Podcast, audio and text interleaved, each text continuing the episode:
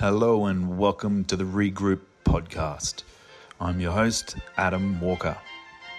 Today on the show, my guest is Lockie Parsons. Lockie is a DJ, goes by the name of Daddy Longlegs. You might have seen him around playing festivals around far northern Queensland.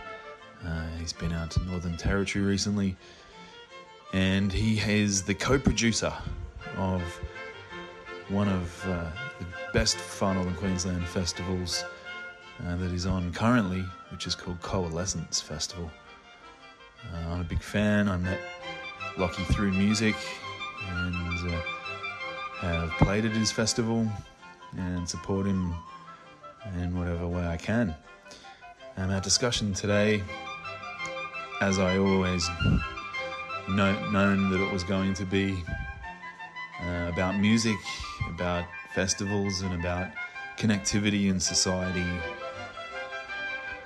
And as I do, I weave in various different bits of magic along the way.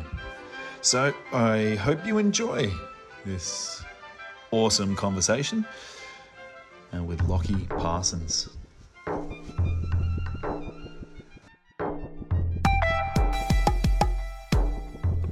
Welcome to the Regroup Podcast.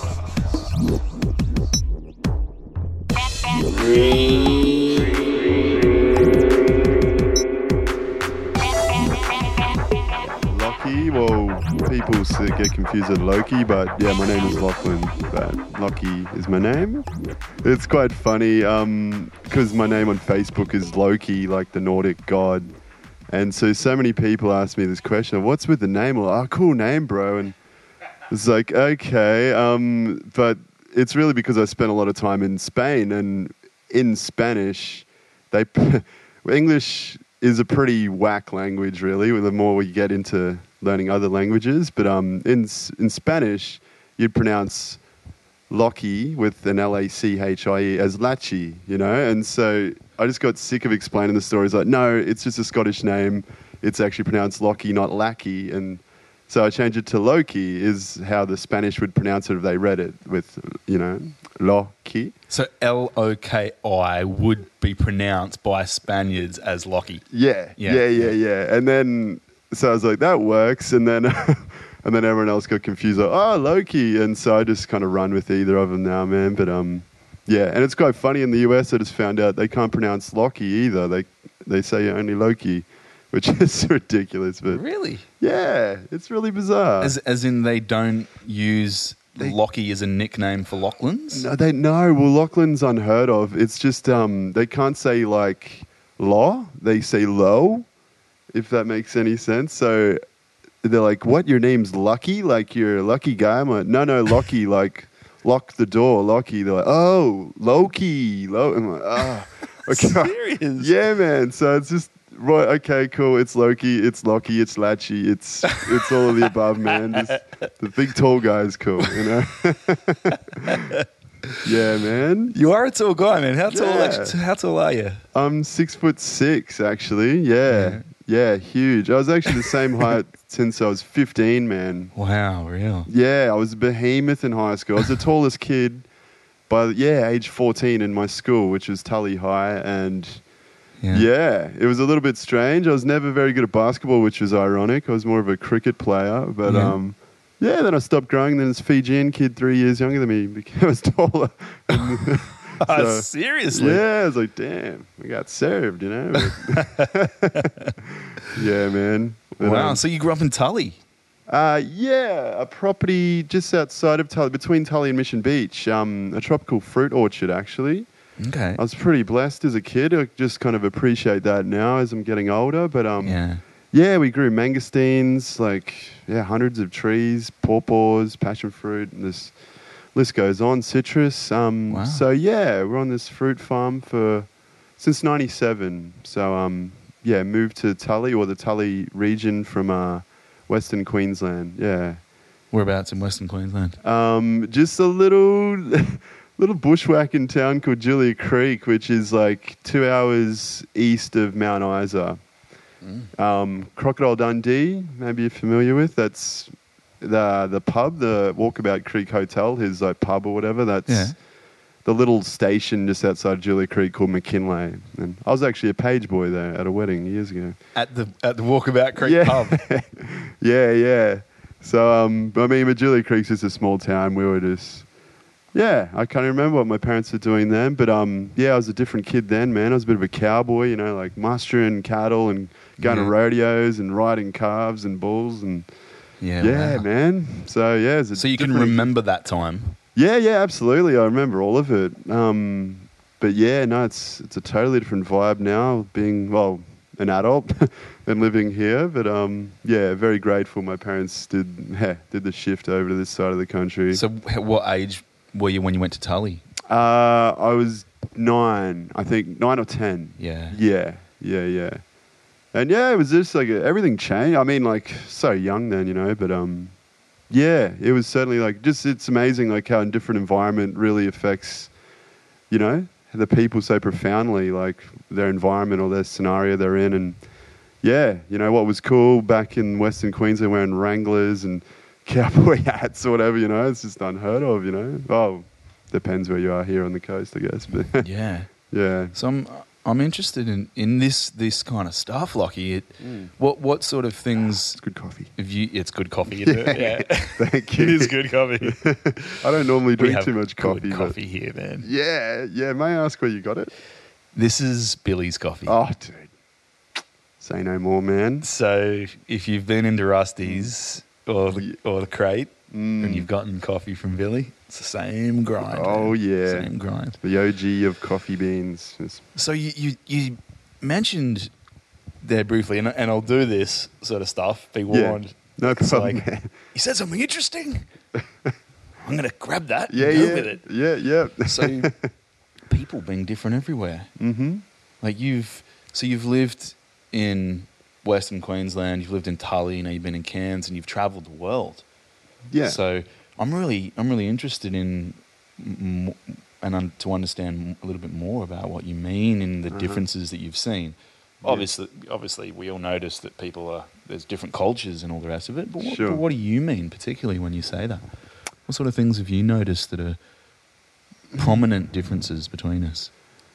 Oh, I mean, like goes without saying with fashion and just physical appearance where you go, but um, I don't know. I find it interesting in Australia that we're such a young nation, but we're starting to like gouge out an identity. You know, like you go to Europe Mm. where it's just a far more like concrete, ancient culture. You know, Western, um, where you do notice like different accents and you know everyone's a bit more like a different frequency in different parts particularly uk i've noticed anyway Mm. but um, it's quite funny in australia i think we're just on the cusp of like you know like oh okay i can distinguish you're from wa or oh you're you know what i mean it's got Mm. yeah it's yeah it's slowly happening but um but And yeah your, tr- your traveling overseas is is fairly recent, isn't it?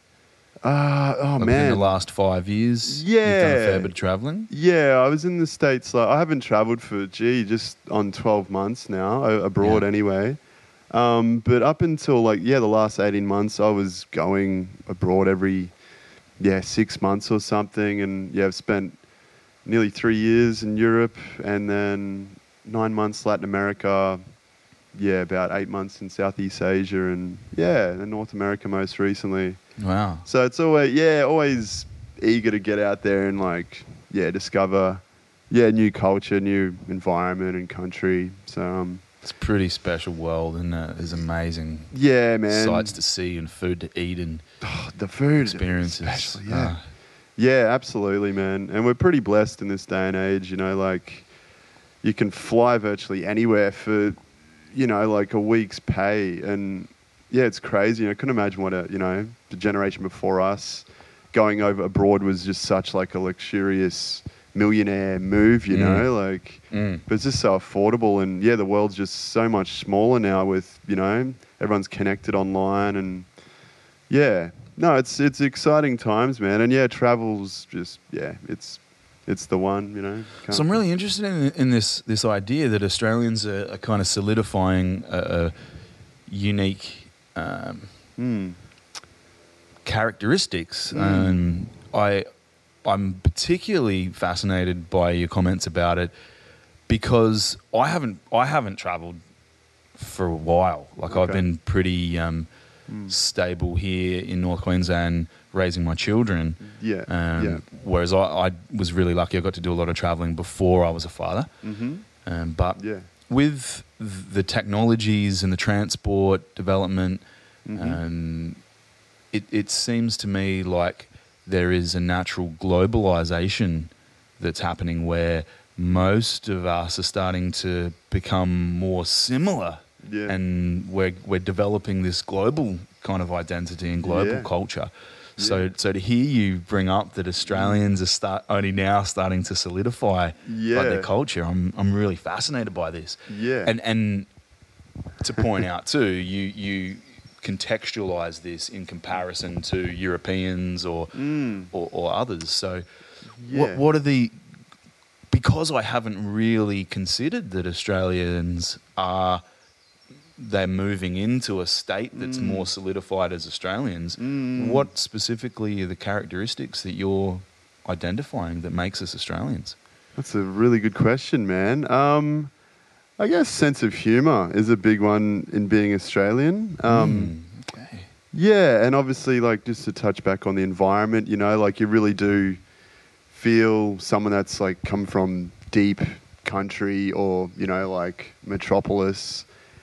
So yeah, it's just that kind of that social interaction, I suppose. But um, So in in that the I've not really visited much of Europe. I've only ever been to England, oh yeah, but to try and really refine this and get cl- clear on, on what it is that you're sharing with us. So Mm. in somewhere like Europe, Mhm. there there is so many buildings. It's it's so metropolitan yeah, that there are fewer people that get to experience connection to land and to country. yeah, And so you it's develop it develops a type of city kind of mentality. yeah, sure. Is that Yeah, exactly. And each what you're saying? Yeah, yeah, for sure. And each um, new city or new environment or country, if you will, has their own like, yeah, their own frequency and energy, of course. And and yeah, it's just more prevalent in I feel the UK where I've spent probably most time. But yeah, you know, just Mhm. each individual city's got, you know, their own fashion sense, obviously, you know, accent, lingo.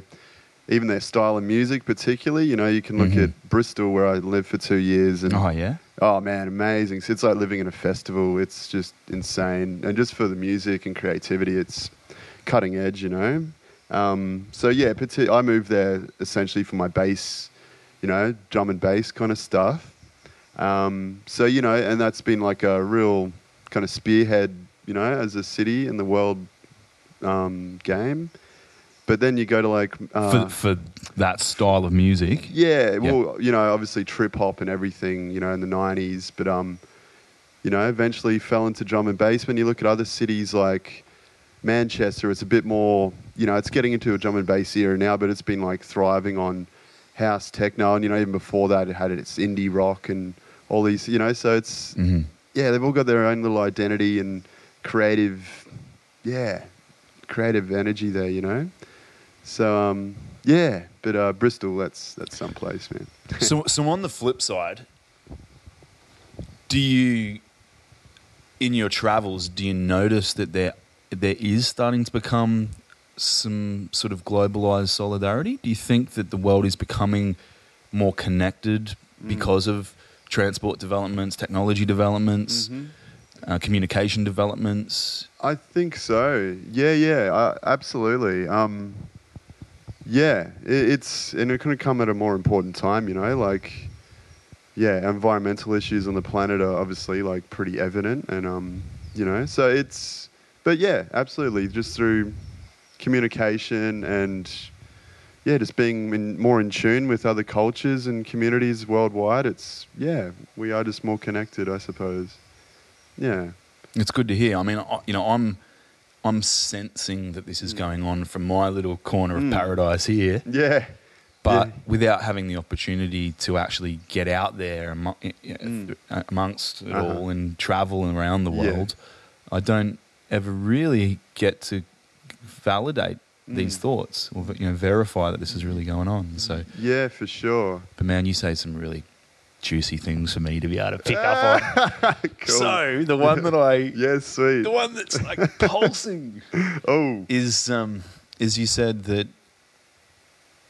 I, I don't want to misquote you, but No. you, you said that um, something to the accord of like it's a really perfect time mm, for more solidarity. mm. You said something like that. Yeah, not- yeah, yeah.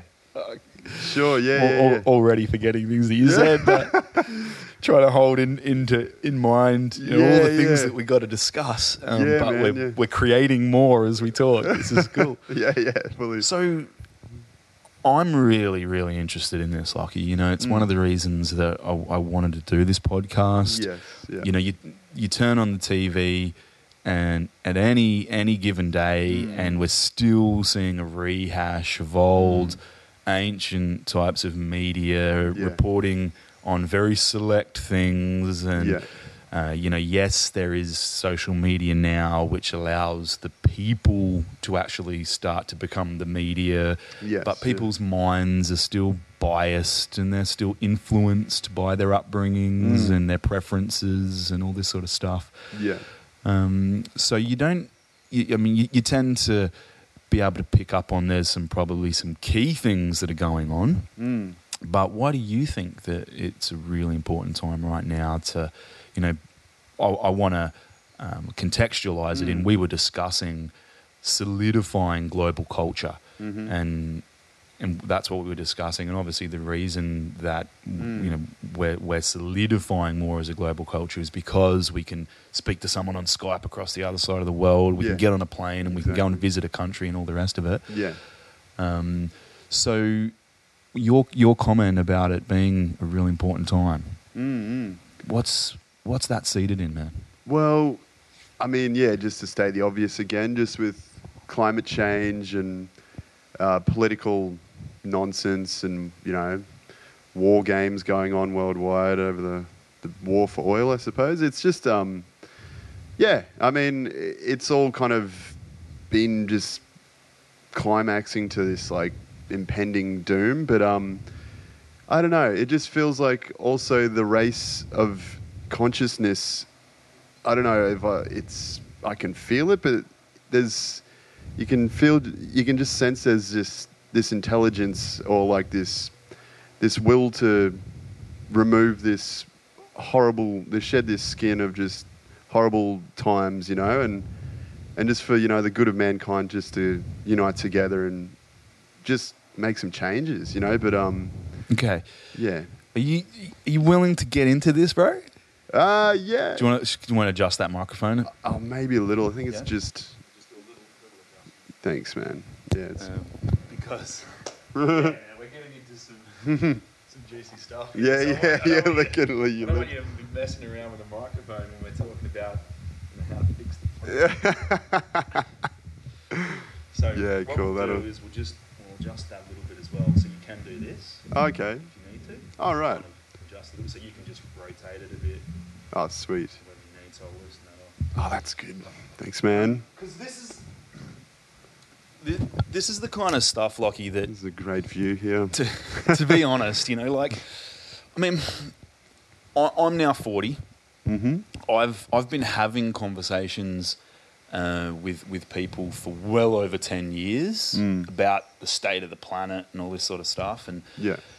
I was fortunate enough to be able to to go to university, and I studied psychology and social sciences, and I was privileged enough to be asked to become a tutor, and I, I actually ta- taught other students Wow. um, and then ended up being honoured with being an associate lecturer and actually started lecturing for JCU too. Unreal. Um, in some of these classes that I was teaching, you know, I got to to actually have some conversations. Like one of the subjects that I taught was social psychology. Yeah. Right. So, social psychology is a fascinating field that I think is uh, very misunderstood. Yeah. But the tenets of social psychology would include studying and thinking about things such as why we might develop prejudices, why we might develop biases, why are we certain, we influenced by certain things but not others.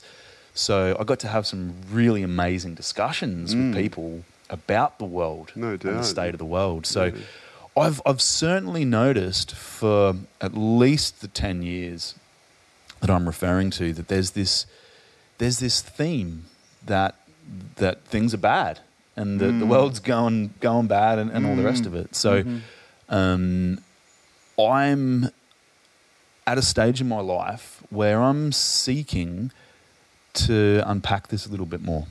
But as a man, Yeah. personally, Yeah. subjectively, I need to resolve this, you know, Mm. especially because I've got children. Yeah.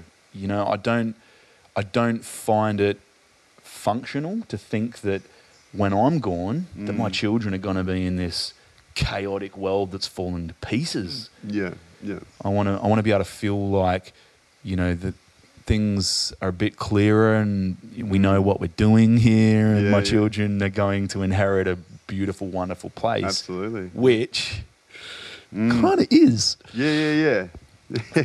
So, without without putting you on the spot too much, no, no, no. Um, what do you know about climate change? Like, you've the, that was the first thing that you brought up as a point. Yeah. So, Um, I mean, I wouldn't say like I'm a hardcore geek on that subject, but um, I mean, yeah, it's obvious just the state of affairs each year. You know, like seasons just peaking like a lot earlier and and Mhm. dragging on a lot longer. mhm, Um, you know, yeah, ice caps melting at an incredible rate, Mhm. rising sea levels, um, and then you, yeah, you know, this is the stuff you hear about all the time. But yep. so, So, um, from your understanding, so these these these geographical anomalies that are happening, mm, because the ice caps don't melt every day.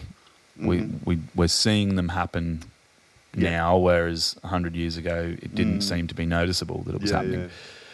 But obviously, there's going to be some natural changes that occur. Mm, Uh, I mean, the way that the Earth was formed, you know, was a progressive thing that happened over millions of years. mm, So, my understanding is that there's going to be some changes. Yeah. There's, there's definitely going to be some changes. So, Yeah. are the things that you're referring to? Are you are you specifically referring to the changes that are occurring naturally, or are you talking about mm.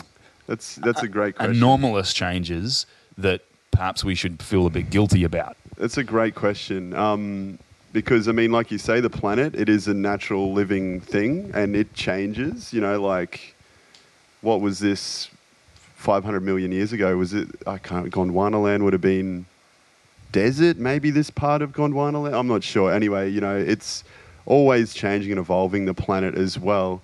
Um, so yeah, I, I think maybe with human impact we are influencing the speed or just like just letting more sun in, I suppose, um, which is maybe speeding up the process or affecting the evolutionary state of the planet because um, maybe this is just the phase of the planet it is naturally going to do, you know, even without humans on it, you know. Mm-hmm. But um, but I think yeah, it is still evident that whether impact's huge or not, we probably I, I can't really say, but um, And you're you're not scientifically trained in this field, so you No, don't, no. You, yeah, you don't have data and scientific facts to, to bring into the no, equation. not not today, man. No. And that's you know that's totally cool. yeah, yeah. Because partly what I, I do actually kind of want to try and achieve here in this conversation, Lockie, is yeah, to kind of, in, in a way, call you out a little bit. Mm. That it's like if if if you are saying that there are issues with climate Mm. changing, you know, to get your language right about it. Like, what is it actually that, that's happening?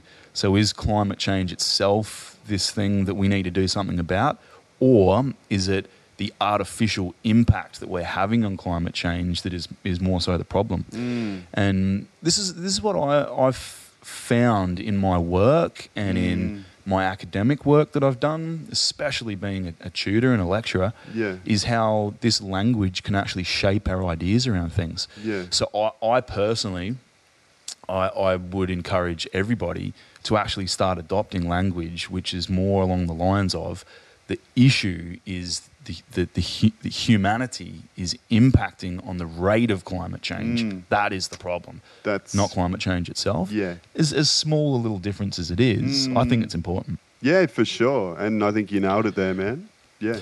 Which I also think leads into the next thing you said, which was political challenges, or you said something about politics as the other, other major thing that is happening right now, Mm, Yeah. which is why it's really important for us to all come together as global citizens. Yeah. So, can you tell us more about that? Well, I mean, when I say political, um, yeah, I just mean in the state of affairs with, yeah, you know, the, the facade we, we are led to believe in the war on terrorism and, you know, who we're cheering on into that battlefield, whereas maybe in reality it's, it's not like it's a maybe a puppet show so we can just extract the oil and, you know, bury the hatchet sort of thing. Mhm. Um, so yeah, it's just the guys in charge. I mean, like, I don't want to whinge about it, but um, yeah, you know, well, it's a perfect opportunity too, bro. yeah, Like, I guess so. go for it, man. Like, and Yeah. this is this is important. I Mm. think you know, two two men Mm. having a discussion. Yeah. Like, I personally very rarely have meaningful political discussions with people, Mm, mm. and to me, that's part of the problem yeah, yeah, because absolutely. you know we're at a, a prime stage of our life. Like, Mm. we are actually influencing things now. Like Mhm. people are actually they're starting to listen to our generation. Like we have a little bit of experience under our belt now, yeah, and we do have ideas and things that are worth listening to. Mhm. So if we're not sitting around talking about it, um, things you know, and Mhm. things have changed. Like we Mhm. we don't have dinner parties and things Yeah. like that. It seems a- anymore. You know, there's sure. there's definitely this platform of of coming together at festivals. Mm, Um, and for me, that was a very, uh, and it was an initial platform for me to start actually sitting down with people Mm.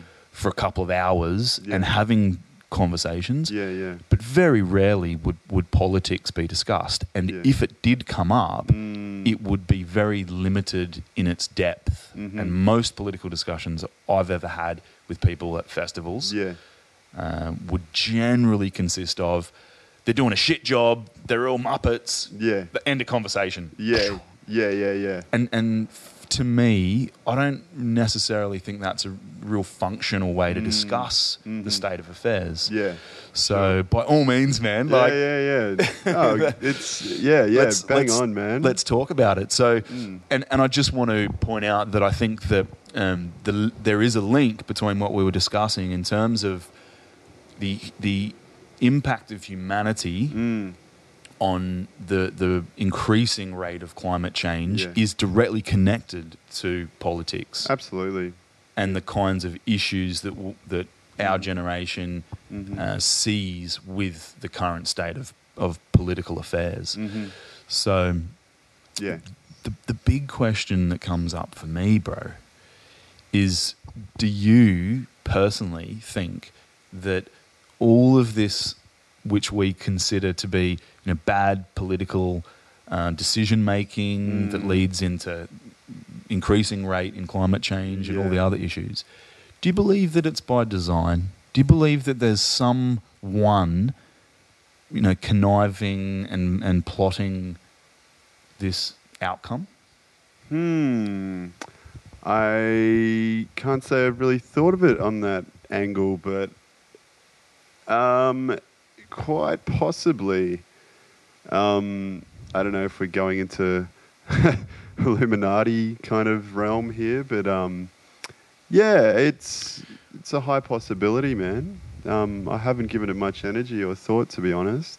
okay It's a funny thing with politics and yeah, all that negative stuff. I suppose. Yeah, it's something I try to remove from my psyche a little. You know, I'm, I'm definitely interested, and I want to be, I want to contribute to any way I can to you know move forward in you know the most positive way. But um, yeah, and it's, it, it's still like something that I'm a little afraid of, or something that's just kind of like, oh, maybe I don't want to know, you know. But hmm so um, Yeah, yeah. It's an interesting question you make there, man. But Okay, well, can I share with you my yeah, my absolutely. thoughts on Please it? do. Yeah. Because I have I have thought about it. Mm-hmm.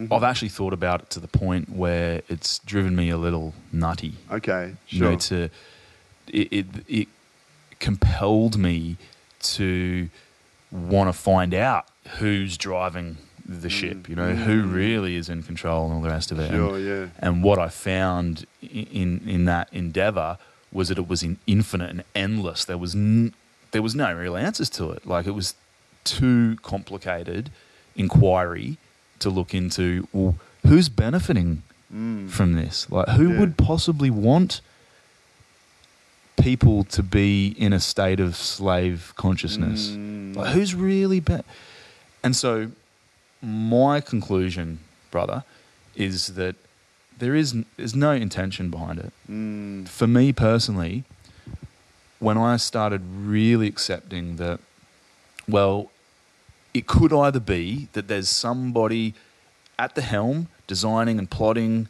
conniving, and they're the ones reaping all the benefits of this, Mm. or the other option is that, you know what? It could just be the way that things have actually rolled. Yeah. And there's been no design, there's been no intention, Mm. but it's the way that it's just turned out Mm. organically. Yeah, for sure. And for me personally, changing my perspective and understanding it like it's a, it was a natural organic process, Mm. it liberated me from that pain of that negative stuff that you just said that Mm. you try and keep out of your psyche Yeah. so that it becomes something you don't have to worry about keeping out your psyche Basically. Yeah. like you dissolve like it Mm. dissolved it for me Mm. Yeah. Okay. Yeah. Great. so I, I pass this to you a as an offering Uh-huh. of something that you, you might be able to adopt yourself Yeah. Yeah. Yeah. Um, and for me personally, it, this perspective really helped in a lot of different areas too, Mm. particularly with my relationships with people. Yeah. To, to adopt this way of thinking, it, it also it impacts on you know the way that other people might treat you Mm. because again it's like well did they deliberately intend to offend me or hurt me there Mm. that hurts if they Yeah. did Yeah. But if what they said or did to me was actually it was not intentional, it was unconscious, and it was a Mm. product of all their stuff, Yeah. and it was just a point in time where they felt comfortable enough to project it onto me or whatever. that doesn't hurt as much, Yeah, and I'm right. okay with that. Yeah. And then that helps me understand that well, that person's just wor- they're working on themselves just like I am Mm. Yeah. and it becomes if, if you practice it Mhm. and it, it becomes a way of being yeah. it actually makes things a little bit easier you Yeah, feel a little bit lighter Yeah, this is my so- personal experience Yeah. Yeah. of course Thank you So- for sharing, man. so everyone everyone's Um, different but yeah man know, bro. but i find i find this like and i've i've developed this perspective almost out of necessity because i kept having Mm. these conversations where people would be going oh the world's in a terrible state no Yeah. man it's all bad and it's hard and it's like Yeah. Yeah. Yeah. what's the what's the way out of this Yeah, Like, yeah. how- what are we going to do so for years Mhm. and when my kids were children, I was like, right, they're going to be adults soon, you know. Yeah, I've got to fix the world before Yeah, yeah, before yeah. they Yeah, yeah, they right. become autonomous thinking creatures. and it became futile exercise. Sure. Yeah. So- yeah. Yeah. But I'm reading I'm reading a book at the moment, man, Okay. by a brilliant. Uh, he fundamentally is a psycholinguist Okay. named Steven Pinker. All right. Heard of Steven Pinker? I haven't. No. um, fascinating guy. Like he's Yeah. got a real scientific way of thinking. Yeah. But because he f- is formally trained in psycholinguistics, language and Mm. um, and the the psychology behind language is his first and foremost love. Yeah. So he's really good at expressing ideas and Yeah, fascinating, cool. fascinating guy. Mhm. Um, hopefully one day he can come on the podcast. Yeah, yeah, Steven, if you're listening, get in touch. Um, Nice. He wrote a book uh, that he released earlier this year called Enlightenment Now. Cool. And it's not enlightenment in terms of spiritual enlightenment, Mm. he's referring to the era of enlightenment. So this this social cultural phase that we went through, where we went from thinking that everything was all based on gods and monsters and angels and all the rest of it. And then we started developing a scientific mind and we started thinking about things in a totally different way. Obviously, that transformed societies, it transformed culture, Yeah. and it transformed our psyche in the way that we, we think and, Yeah, and yeah. the relationship that, that we have to the world. Mm. And so this book is is pointing out that okay, well, even though you know in enlightenment thinking, so in empirical consciousness, really sort of commenced, you know, back in the 1500s or whatever, that it's really only starting to become really valuable really now Yeah. if we give it the credit that we give it. Yeah. Obviously, there's still religion. There's still mythology. There's Mhm. still all this this stuff that Yeah, not scientific thinking. Um, however, he presents in this book very factual data about how, when we started thinking scientifically, we were able to solve all these problems. Mm. Things that are really serious problems, Yeah. like polio and Yeah, sure. poverty, you know, like poverty, like people not being fed nowadays is almost non existent. Mm. As, as much as there are ads on TV about all the Yeah. starving children around the world, and there's all these charities and organizations Mm. that makes us feel like, Mm. oh my God, like this, this state of affairs is really bad. Yeah. But when you actually look at real data, not the stuff that's reported on commercial TV, Mm. Uh-huh. the rate of people not being able to have access to food has just plummeted Wow. in the last you know hundred years alone. Mm-mm. It, it- I, I don't know. I can't remember what the Yeah. the figures were, Unreal. but no one ever reports that sort of stuff. Mm.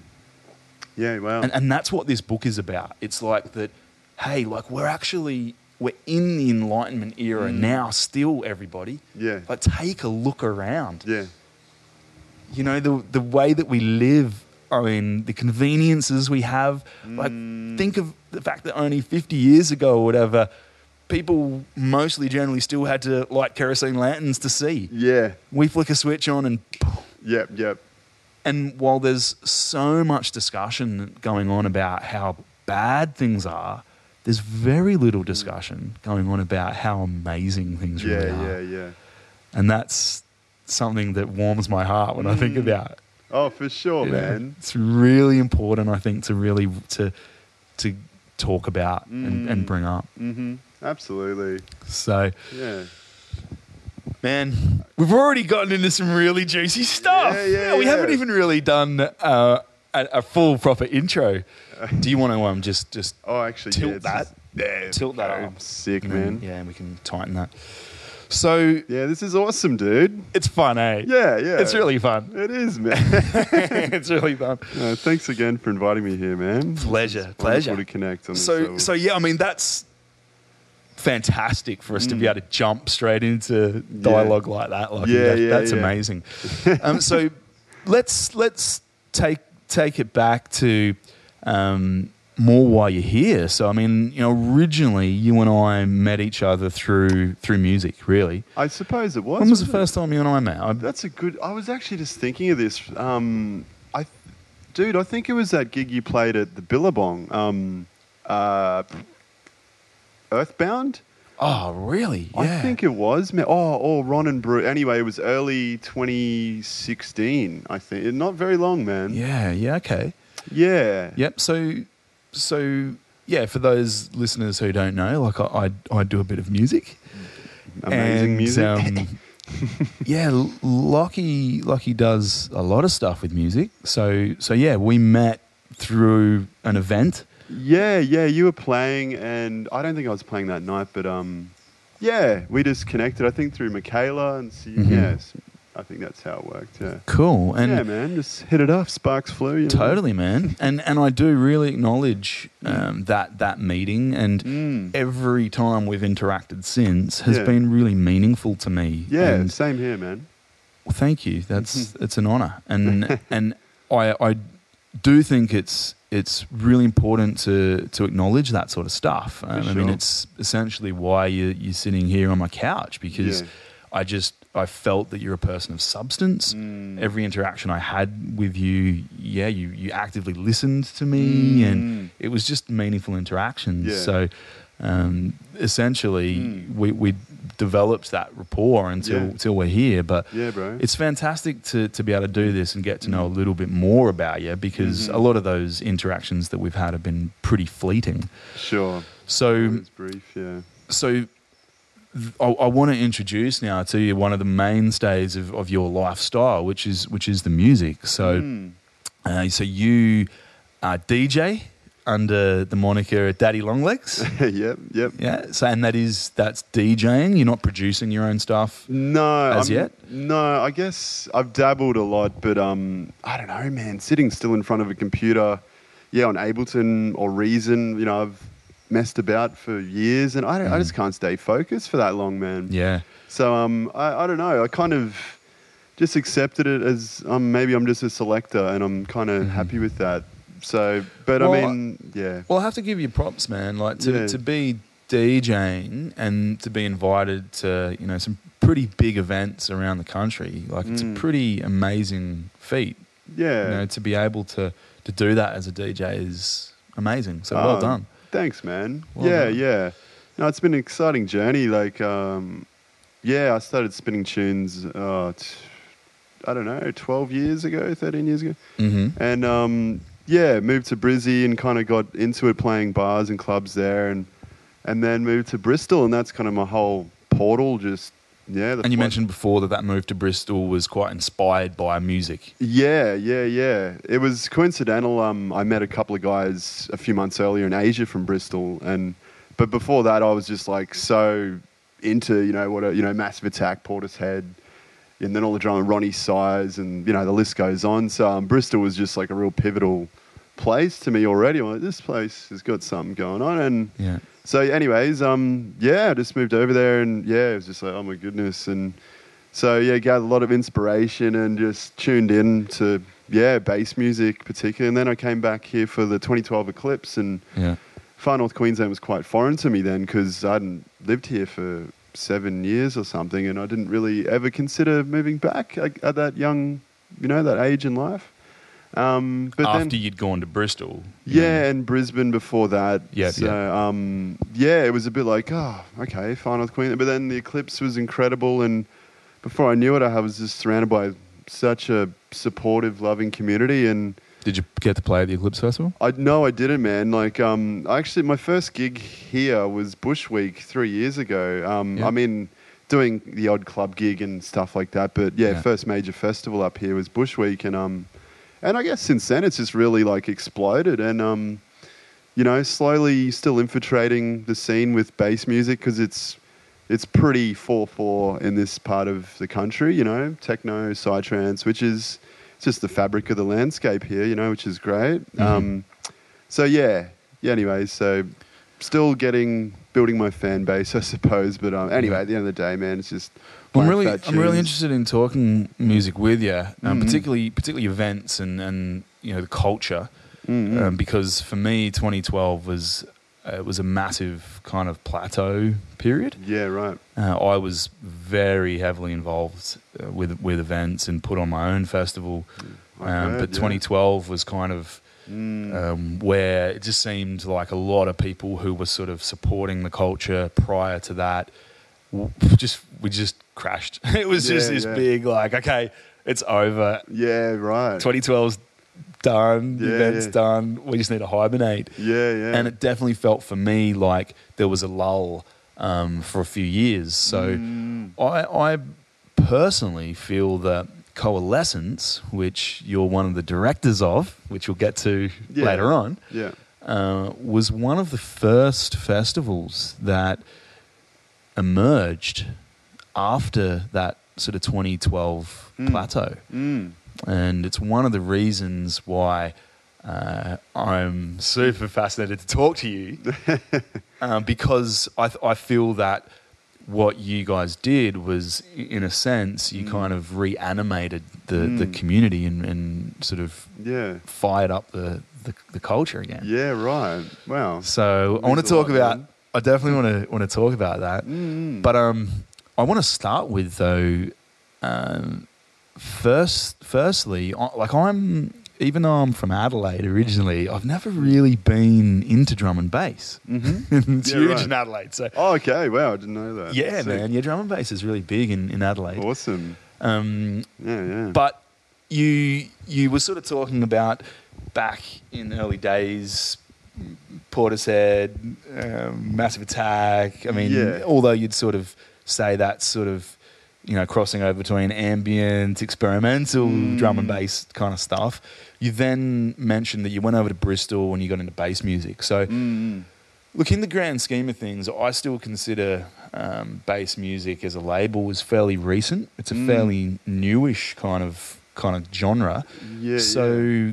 Can you tell us more about that, man? Like, what what is what are you, in your your perspective is considered bass music? What makes it bass music? Yeah, it's it's a pretty big umbrella now. Um, I mean, bass music's always been there. Like, yeah, it's just a bit more evident in So, so what have you called old school drum and bass stuff bass yeah, music? Yeah, it's still under that kind of that tag or whatever you want to call it. Yeah. Yeah, sure. Jungle. But now there is a difference. There is a distinct genre, isn't there? That's Yeah, it's forming. I, I suppose it's still, you know, um, you'd say like, for example, you say techno, but it could actually be minimal. You know what I mean? Like, Mhm. so techno could be minimal, tech house, or progressive, all under that one umbrella. So bass music could be drum and bass, jungle, footwork, halftime. You know, Right. I guess so. It is. It's more of a describing a cluster of Yeah, different subtypes. I suppose so, man. Um, Yeah. But it's definitely widely used now. Like, yeah, far more than I've ever noticed. But um, and so, what's your what's your description of like the characteristic of this cluster? Obviously, there's there's bass, but. Uh-huh. what what makes it you know that cluster that we call bass music to I- you? What's the distinguishing features? I guess like it sort of all germinated from a more African stem of music. Right. Yeah, you know, broken beat, for example. Yeah, which is going back to Massive Attack, Portishead. That's that trip hop. Um, Yeah. So yeah. so broken beat as opposed to one, two, three, four. We're talking one, four, one. Yeah. Yeah. Is it- it's breaking up the four yeah. and we're changing that pattern so that Mm. it's it's breaking the four into Yeah. something a little bit more interesting, Yeah, I guess. depending on your view. Yeah, depending on the person. Yeah, for Yeah. sure. Okay, so that that Mm. broken beat, that not four, one, two, Mm. three, four, the kick Mm. drum every Yeah. beat, Yeah, yeah. that is essentially describing that bass music. It's a, a prominent feature. I suppose, yeah, and even like overlap the bass music label, um, Broken Beat would cover that whole spectrum of, yeah, broke break beats to hip hop to drum and bass. You know that whole catalog there. Um, yeah, and I suppose, yeah, just to go back, it's kind of like yeah, stem from a more African origin, and it's yeah, particularly like Bristol, for example, very historical city for electronic music today. Um, Yeah. because that was one of the first slave African slave ports, I think, in Europe, if not the first one. Right. And so um, Africans, you know, on the Caribbean sound brought this kind of reggae and this laid back guitar, you know, harmony sort of thing. And yeah, and then I guess through mainly drug culture, it kind of got sped up with the use of ecstasy or whatever. And then you had your jungle, and then so it's literally sped up in tempo. yeah, yeah, yeah. And um, and then you got your say your ketamine, for example, and it slowed down into dubstep, and you know what I mean. So it all kind of came through that little that little wormhole there in the UK from from Africa. Wow, Um, that's a, it's a really interesting idea that yeah, different different substances Mm. have actually influenced the sound absolutely. of music. That's a really interesting idea. Absolutely, man. And I think particularly in the UK because it's such a fusion of cultures and especially African to Indian, you know, and yeah, as you've been there before. Um, so yeah, it's it is quite fascinating. Uh, the substance use, particularly in the '90s, is the sound we have today. Um, Yeah. so yeah, man, bass music. It's just juicy, squelchy goodness. Um, yeah, I'm, I'm, I'm all about it. So, so when when people say bass music, it, there does tend to be this idea of like squelching it. Yeah, yeah, It does seem to be. yeah, yeah. So, so even though we've already talked about bass music, kind Uh-huh. of describing a cluster of different Sure. subtypes, yeah, that this is where I'm I'm starting to feel that when people use bass music by itself, Mm. Yeah. that it is starting to develop into this almost a subtype itself, where it's kind yeah. of it's got this squelchiness Yeah, yeah, going yeah. on. It seems to be part of it. yeah, for sure. And ob- so obviously that squelch sound is in the bass, Mm. the actual bass sound itself. yeah, yeah, yeah. That's where right. it's, the, the squelch is prominent. That's right. And I guess if you were to like actually label a track as a genre of bass music, which yeah I've seen and heard, of course, um, yeah, it'd be mainly at the 85 BPM. You know that kind of hip hop halftime beat, Mhm. which is essentially drum and bass cut in half. You know, Slow down. yeah, yeah. So halftime. Um, so yeah. Anyway, it's it's bizarre how pe- and there's just so many different subgenres these days. I heard like paddock step and you know. Someone said a really funny one. Paddock step. What's paddock step? That's fantastic. Yeah. That might even be one of Pete Blaze tracks. I can't remember. I saw it recently, but um, oh god, there was a funny one I heard the other day. Because I actually work for uh, Addictech Records, um, which is owned by Hypnotech, who I'm picking up in a couple of hours. And it's been an honor being part of that label as um, a tagger, essentially. So I just get offloaded stacks of unreleased music, and I'm part of, I think, one of maybe 12 people in the team. And and all the music we had assigned, we just put it into its genres and its tags, you know, whether it's techno Cool. and dope, organic, liquid, you know, all that sort of Wow, stuff. Wow, so you're the man to be talking to about genres I and subtypes. Yeah, yeah, yeah. I didn't know you did this. Yeah, yeah, man. Since um, oh god, yeah, just over a year now. I guess, year and a half maybe since Coalescence last year. Wow. Um, so yeah, it's been awesome being part of that label, and um, and yeah, awesome at Dean's in town today. He's yeah, quite the. so how did that come about, man? Um, I booked him for Coalescence last year, and we'd met at a couple of festivals prior, and he's been like one of my biggest idols. Like as a DJ, he really there's no other. Yeah, this show like he puts on, man. It's yeah, Yeah. he's just some selector, and um. Anyway, so yeah, just been a huge like fanboy for a couple of years, and Yeah. and then connected with him on a mate level, and and then yeah, got him to Coalescence, and yeah, I don't know. Shortly after that, I think yeah, Wide Open Space maybe was. I don't know. He's just like, man, want to join the team? I'm like, what? Okay, like, Wow.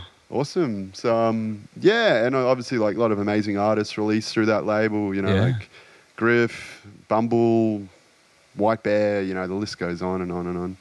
So um, yeah. Anyway, it's fun. I don't have Wi-Fi at my place, so at the moment, so don't get a whole lot done these days. Just sneaky ones at work when I've got my headphones. But but um, no, it's it's cool, man. Yeah. That's cool. So your primarily your primary role is to listen to great music Yeah, and then put it in its genre yeah, and for, the, just um, for the purposes of people being able to to buy it on the online store. search through that genre's tag, Yeah. and then you can purchase it through the online store. Yeah, exactly. Yeah, yeah.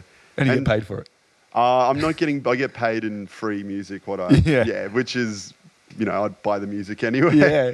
And, And then honest- you're allowed to use it to DJ with as yeah, well. yeah, absolutely, man, absolutely. So yeah, any listeners out there, if you're into any, yeah, dope music, electronic music, check out Addictech. You know, there's Beatport and all these other platforms, but yeah, Addictech's um, like the little guy doing a massive thing. So Yeah, well, that's- check it out, and all sorts of genres. Yeah, everything from techno to hip hop to soul to yeah, your broken beat bass music, everything. Yeah, Yeah, it's a pretty amazing site. It's it's Yeah. one of the only places I get my music from. yeah, awesome, man. That's great. if, if uh, unless someone's got their own Bandcamp and I can get Mm. it direct from from the artist, uh, I'll go on Yeah. onto Attack. yeah, Particularly for the VAs. Yeah, like I'll yeah, get yeah. the compilation albums Yeah, and sick. get introduced. Particularly with with bass music, which Mm. you know I'm still kind of just learning Mm. about myself. Yeah, and yeah, yeah. I don't really know exactly who's the bee's knees in Yeah, that, yeah, that genre. So I'll go on to Attack, get a compilation, Yeah, and Sick. it's gold. yeah, bro. That's great.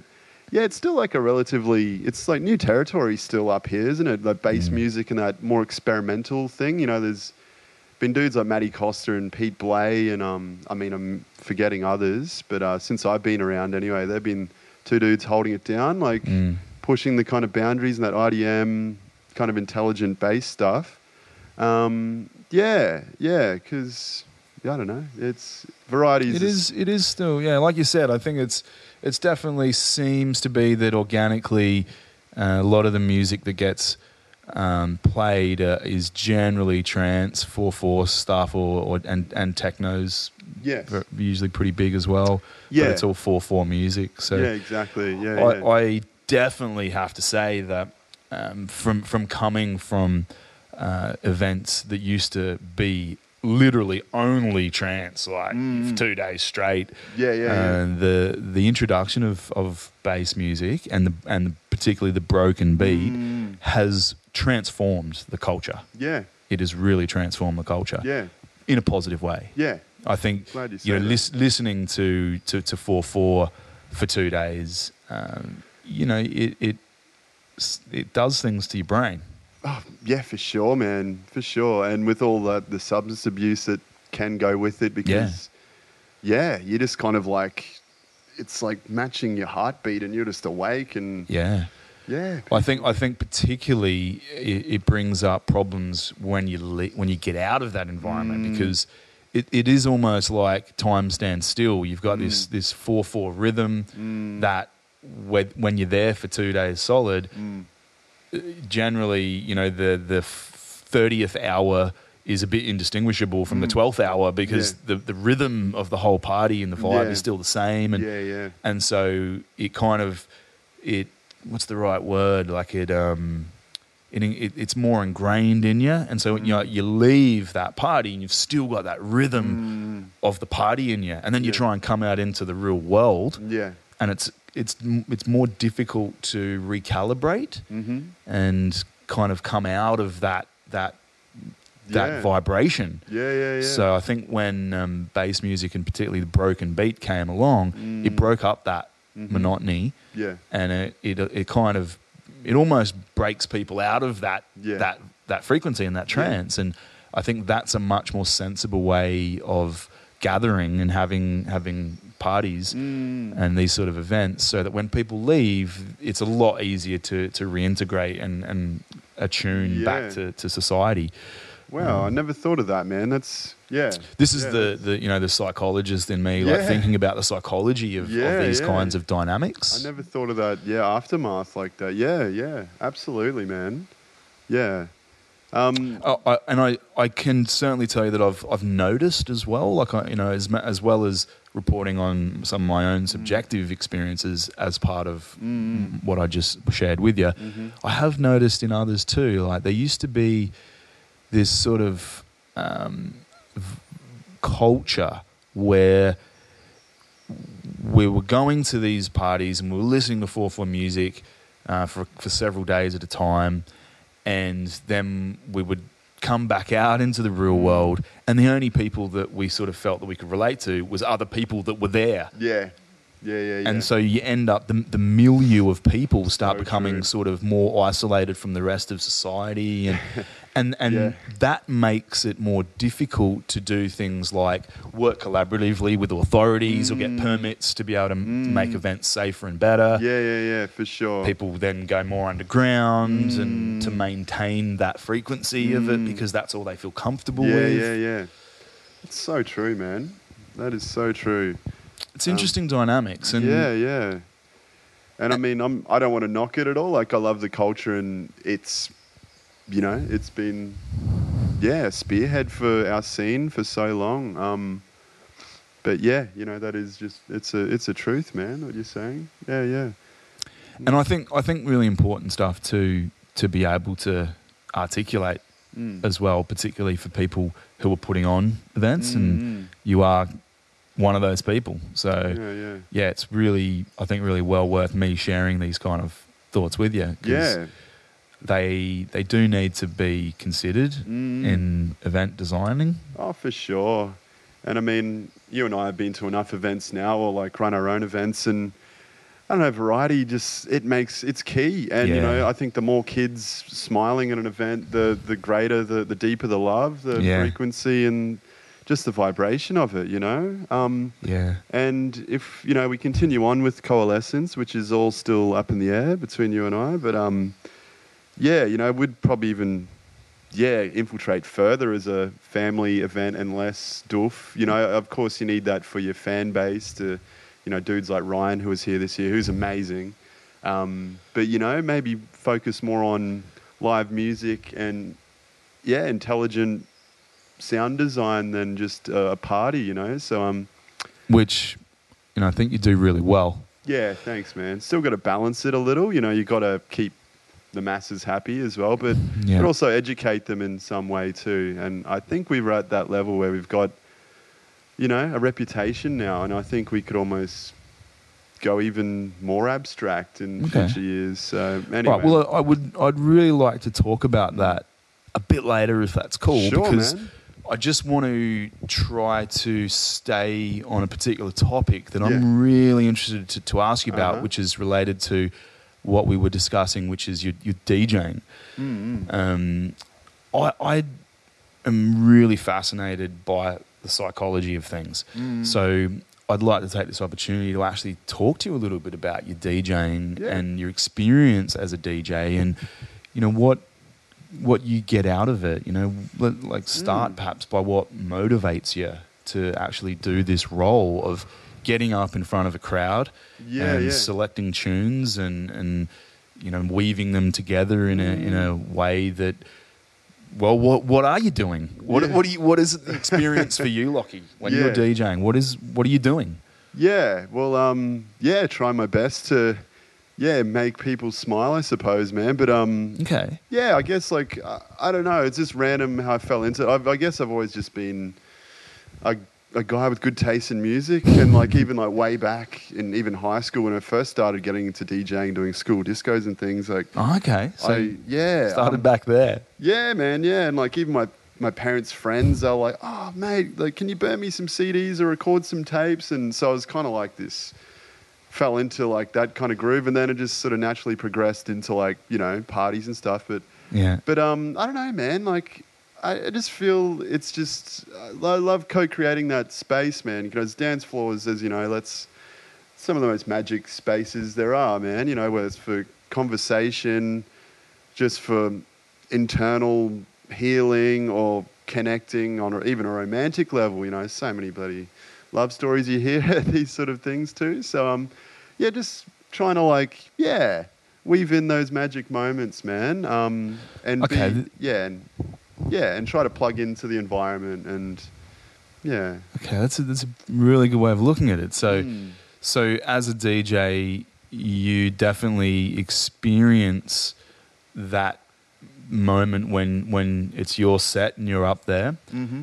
as a, a co-created moment. It's not something that you're necessarily the the the the man and it's all about you. It's Yeah. Um, I mean, no, it's it's all like experience together. Um, but I mean, obviously, I'll be the one playing the music. But um, but yeah, yeah, that's kind of get up on stage and yeah. so you're are you you literally looking out and and visually getting cues from the Mm. people that are there? Is it an intuitive thing? How does it work for you? That's a great point. Um, obviously, like practice a set before a festival, or and um, Okay. I try to like study, like, or if I've been to that place before and get some kind of feel for the environment and the intention of the promoter and you know the tribe that may be there. Mm, okay. Um, and but then on the day, like every, I think every time I've played a set that I've practiced,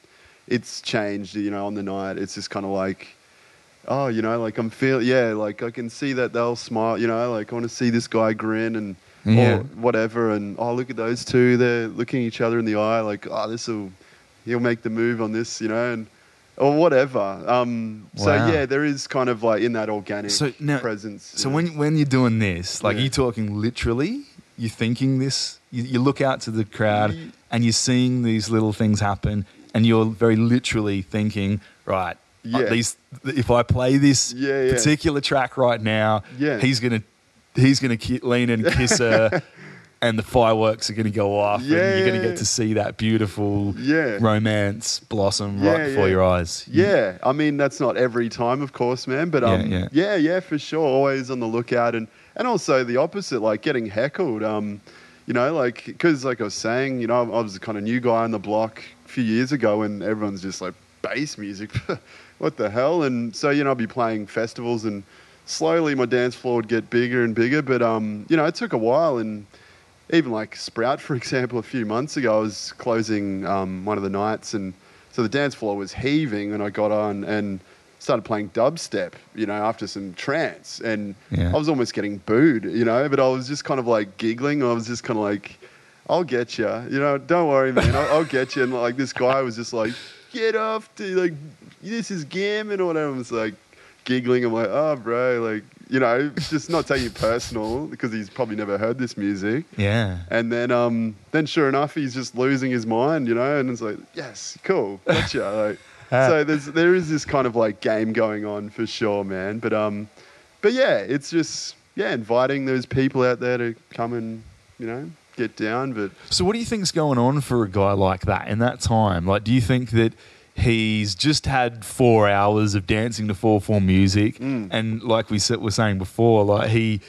he's got himself into a particular frequency of vibration, yeah, and you come along and play some beats that are n- not just carrying on that 4 4 Mm. Yeah, so it breaks up that experience it actually takes him out of that frequency Mhm. and so in that moment Yeah. like he's being his trip that he's on his little yeah. journey that he's having Yeah, is sort of being disturbed absolutely. is that what you think's going on Totally, Yeah. totally, man. And like, oh, what is this foreign noise I'm here? Yeah, you know. And, Yeah. And just yeah, just kind of haven't probably discovered that music in his time or whatever. But um, but man, it happens quite a bit. Hey, you know, and like Mm. you know, and then drunk people come up and like, yeah, you know, just say inappropriate things, and but it just it comes with the turf, so to speak, man. It's kind of what I expect, but um, but anyways, man, it, it rarely happens, and when it does, it Yeah. kind of gives me a bit of a challenge, and I kind of like it. so um, yeah, never take it personal, man. So, Yeah. yeah, And I'm interested too in, in you said like that with this particular experience that you're sharing with us, this guy that was heckling you. After a while, he he lost his mind. yeah, yeah, yeah. So this- Yeah, this- that was such a great feeling. This this I'm really interested in. Like, about, you know. I, I would really like to kind of get a, a, your interpretation of what this means to lose your mind. Like, Yeah, yeah. Isn't losing your mind a bad thing? Awesome. yeah, yeah. Well, yeah, yeah. It can either way go, you know. But um, So, what do you mean when you I- when you use that sort of description? just having, just rocking out, man. Just like, just stomping, smiling ear to ear, and just you know, just mind blown in the like a, a good way, you know. Yeah, so it's a good it's a good way. So, Yeah. W- would I be correct in interpreting when you use that sort of description? Mm. You're you're in a way you're describing how the the almost the ego is all of a sudden checked at the door. Mm. Yeah. like he's no longer heckling. He's Yeah, no longer yeah. being a dick. Yeah, yeah, He's yeah. just he's let go. Yeah. and he's letting the music Yeah, yeah. pulse through his body and just moving to the music organically. There's not a lot of thought into what's going on, and Yeah. that's where the analogy comes in. That he, in in that moment, he's Mm. not. He doesn't really have Yeah. mind. Yeah, yeah, he's yeah. lo- it's gone. Yeah, it's gone. Yeah. Yeah. And, um, Which, when you're a dick, is yeah. a good thing. yeah, yeah, yeah. when you're the sort of person that would heckle a DJ, you need to Yeah. throw out throw out the, the crap that's not Yeah. working very well Yeah, yeah, and reprogram yourself to be a nicer person. yeah, yeah, that's right. Fantastic. I just Yeah. wanted to clarify. No, no, th- thanks, man. I'm glad you did. Clarify that. Do Yeah. we, we want to fix that microphone again? Uh, yes, please. It's just drooping a little. one, one day I'll get some new stands and, and yeah, it won't be so No, no, it's it's. to, to doing that. If you, if you tighten, I'll just go fuck it. Sorry, ladies and gentlemen, we are just doing some uh, some technical uh, No, no, we. changes. But as I said, like you can, if you spin this, if you spin this, like you like you can go Oh, yeah. more there, or down more there. Okay. So what we'll do is bring this whole stand Oh yeah, up like that. beautiful. So if it does happen to gradually go down, Yeah. just spin it like that. Yeah, yeah. So it goes up. Great. Thanks, man. Oh, that's funny. All right, cool. Yeah, thanks, man. Ah, God, just can't get enough of this view, bro. Like, It's pretty when special, can I eh? move in? No, no, it's, it's pretty epic. If you uh, if you make an offer, uh, I'll consider it. Yeah, cool. Yeah, Um, wonderful spot. Well, thank yeah, thank you, man, for for talking about that because Mm. you know, as somebody who's done a lot of DJing myself, Yes. which I don't really do much of anymore, Mm-hmm. I find it. I mean, I'm a very analytical person, and I love critically analyzing things. But I've found it very rare that I can critically analyze DJing with another DJ. Mm. Most of it seems to be fairly intuitive for a lot of DJs. Yeah, so yeah. it's just like, oh, I don't know, I just do what I do, you know, just get out and play some tunes, and if everyone's dancing, then it's great. Yeah, yeah, yeah. But but things like transitioning Mm. from a DJ who's just been playing four four trance Mm. into broken beat bass music Mhm. isn't quite that simple. You can't Yeah. just get on and do it and have the whole dance floor all of a sudden dancing. Yeah, yeah. So it's like I'm fascinated by you know what the, the dynamics are behind Mm. that. Mm. Um, I, I used to do gigs, man, where, f- for example, I, I did a, a night at university that I studied at where I'd bring my PA down every Thursday night to the bar Mm. and we'd start off by having patrons who had just finished all their classes for the day and they were coming down and having beers. Yeah. So if I had have got on and played some sort of electronica there, Yeah. guaranteed I'd be heckled Yeah, yeah, yeah. because they were beer drinking Aussies, most you know, these people. Yeah, yeah. So I'd start off by playing, you know, Bohemian Rhapsody Yeah, yeah, and yeah. all the your, your classic pub Sure. pub stuff, and Sure, yeah, yeah. and I would I would be the selector for the entire evening. So I would look after five hours worth of, of of experience for people. So I would take it from pub rock right through into you know a little bit more sort of housey maybe Yeah, bit of cool. hip hop stuff and Sweet. end up by midnight Yeah, yeah. banging trance. Yeah, cool. So Sick. I've and I even used to trial, you know, throwing in some genres that I wasn't really personally into. I used to throw in some some drum and bass, but Mm-hmm. Yeah, right. I used to have some go-to stuff. So Yeah. you know, I'd put on Pendulum, and there's my drum Yeah. and bass. You Yeah, know, yeah, it's yeah, like sure. I dig that, man. Yeah, yeah. Um, you know, like I wasn't that that knowledgeable about break Yeah. break beats and stuff like that, but I knew I loved Plump DJs. You know, so Mm, I'd sick. I'd chuck that on, and Yeah, man. it'd always get the the results that I wanted. yeah, yeah. Um, but it took me a long time to to design a set like that. Mm. Uh, and then I used to also do DJ at weddings, man. Yeah, And, right. like, wedding DJ. Wow. Oh man, what a that- fascinating Yeah. experience. Yeah, cool. You know, from going to literally, I used to do the march down the aisle tunes Yeah, right. yeah, to like, okay, they're now man and wife. Everybody's standing around mingling while they take photos and sign the, Yeah, the yeah. paperwork and all that. And so I'd have another genre of music that I'd use for that. Yeah, yeah. And then it would go into re- everybody. It's time for the reception. Like everybody, so Yeah. let's start. Everyone's starting to get get a little bit plastered. They're starting to you know, few people are wobbling a little bit Yeah, into yeah. it's dinner time yeah. and then facilitate all the speeches and everything wow. like that into right everyone's sick of the speeches now we've had food we're up to our sixth or seventh beer or wine Yeah. now that's dance and then i'd have to start doing you know Yeah. nutbush city limits the chicken dance time warp grease mega mix Yeah, cool. it was Oh, a man. fascinating experience fascinating Sounds a heaps and of fun. my goal would literally always be to see how the dynamics of the whole thing played out to the point where if I had enough people on the floor and I could play a trance track, like that, Mm. Yeah, was, yeah, would be my goal. to be, can I get these guys really deep into Yeah, this yeah, music yeah, to the point where I can put on some some trance or Oh, some man. really good electronica, and guaranteed it would always always happen Yeah. but what would happen would be that there would be a few key people that were fairly intoxicated that would just love it, and then there'd be you know Aunt Beryl or someone Yeah, on the yeah, yeah. side just going like, "This music's rubbish," you know? yeah, and then yeah. they'd come up and and you know say, you know, can't you play you know Yeah. Enya or something Yeah. like that? And, oh wow, what? Yeah, yeah, It was yeah. so fascinating. Cool. for a psychologist. Yeah, yeah, yeah. Um, I can say that that is why I, I was DJing for the psychology of it. that was what drove me to do Uh-huh. it Yeah, night after night. And I also did a, a residency once at a place called Two Tone Tapas Bar that used to be Okay. across the road from the library in, in Cairns. And uh, they were a tapas bar. So they, Oh. they served, they, it was a restaurant Yeah, yeah, yeah. but a bar as well. So I Uh-huh. used to start off playing lounge music for, Yeah. for diners eating dinner. Yeah, yeah, yeah. And then as the evening would progress, people would start drinking more. Yeah, yeah, yeah. Same deal. By Yeah. midnight, we had to shut off. Yeah. And my goal would be just to be playing full Yeah, bang and yeah, trance by midnight. But it was a, Sweet. it was a tapas restaurant. But Cool, cool. really, really fun stuff Yeah, for yeah, a, yeah. a psychologist. man. Yeah, man.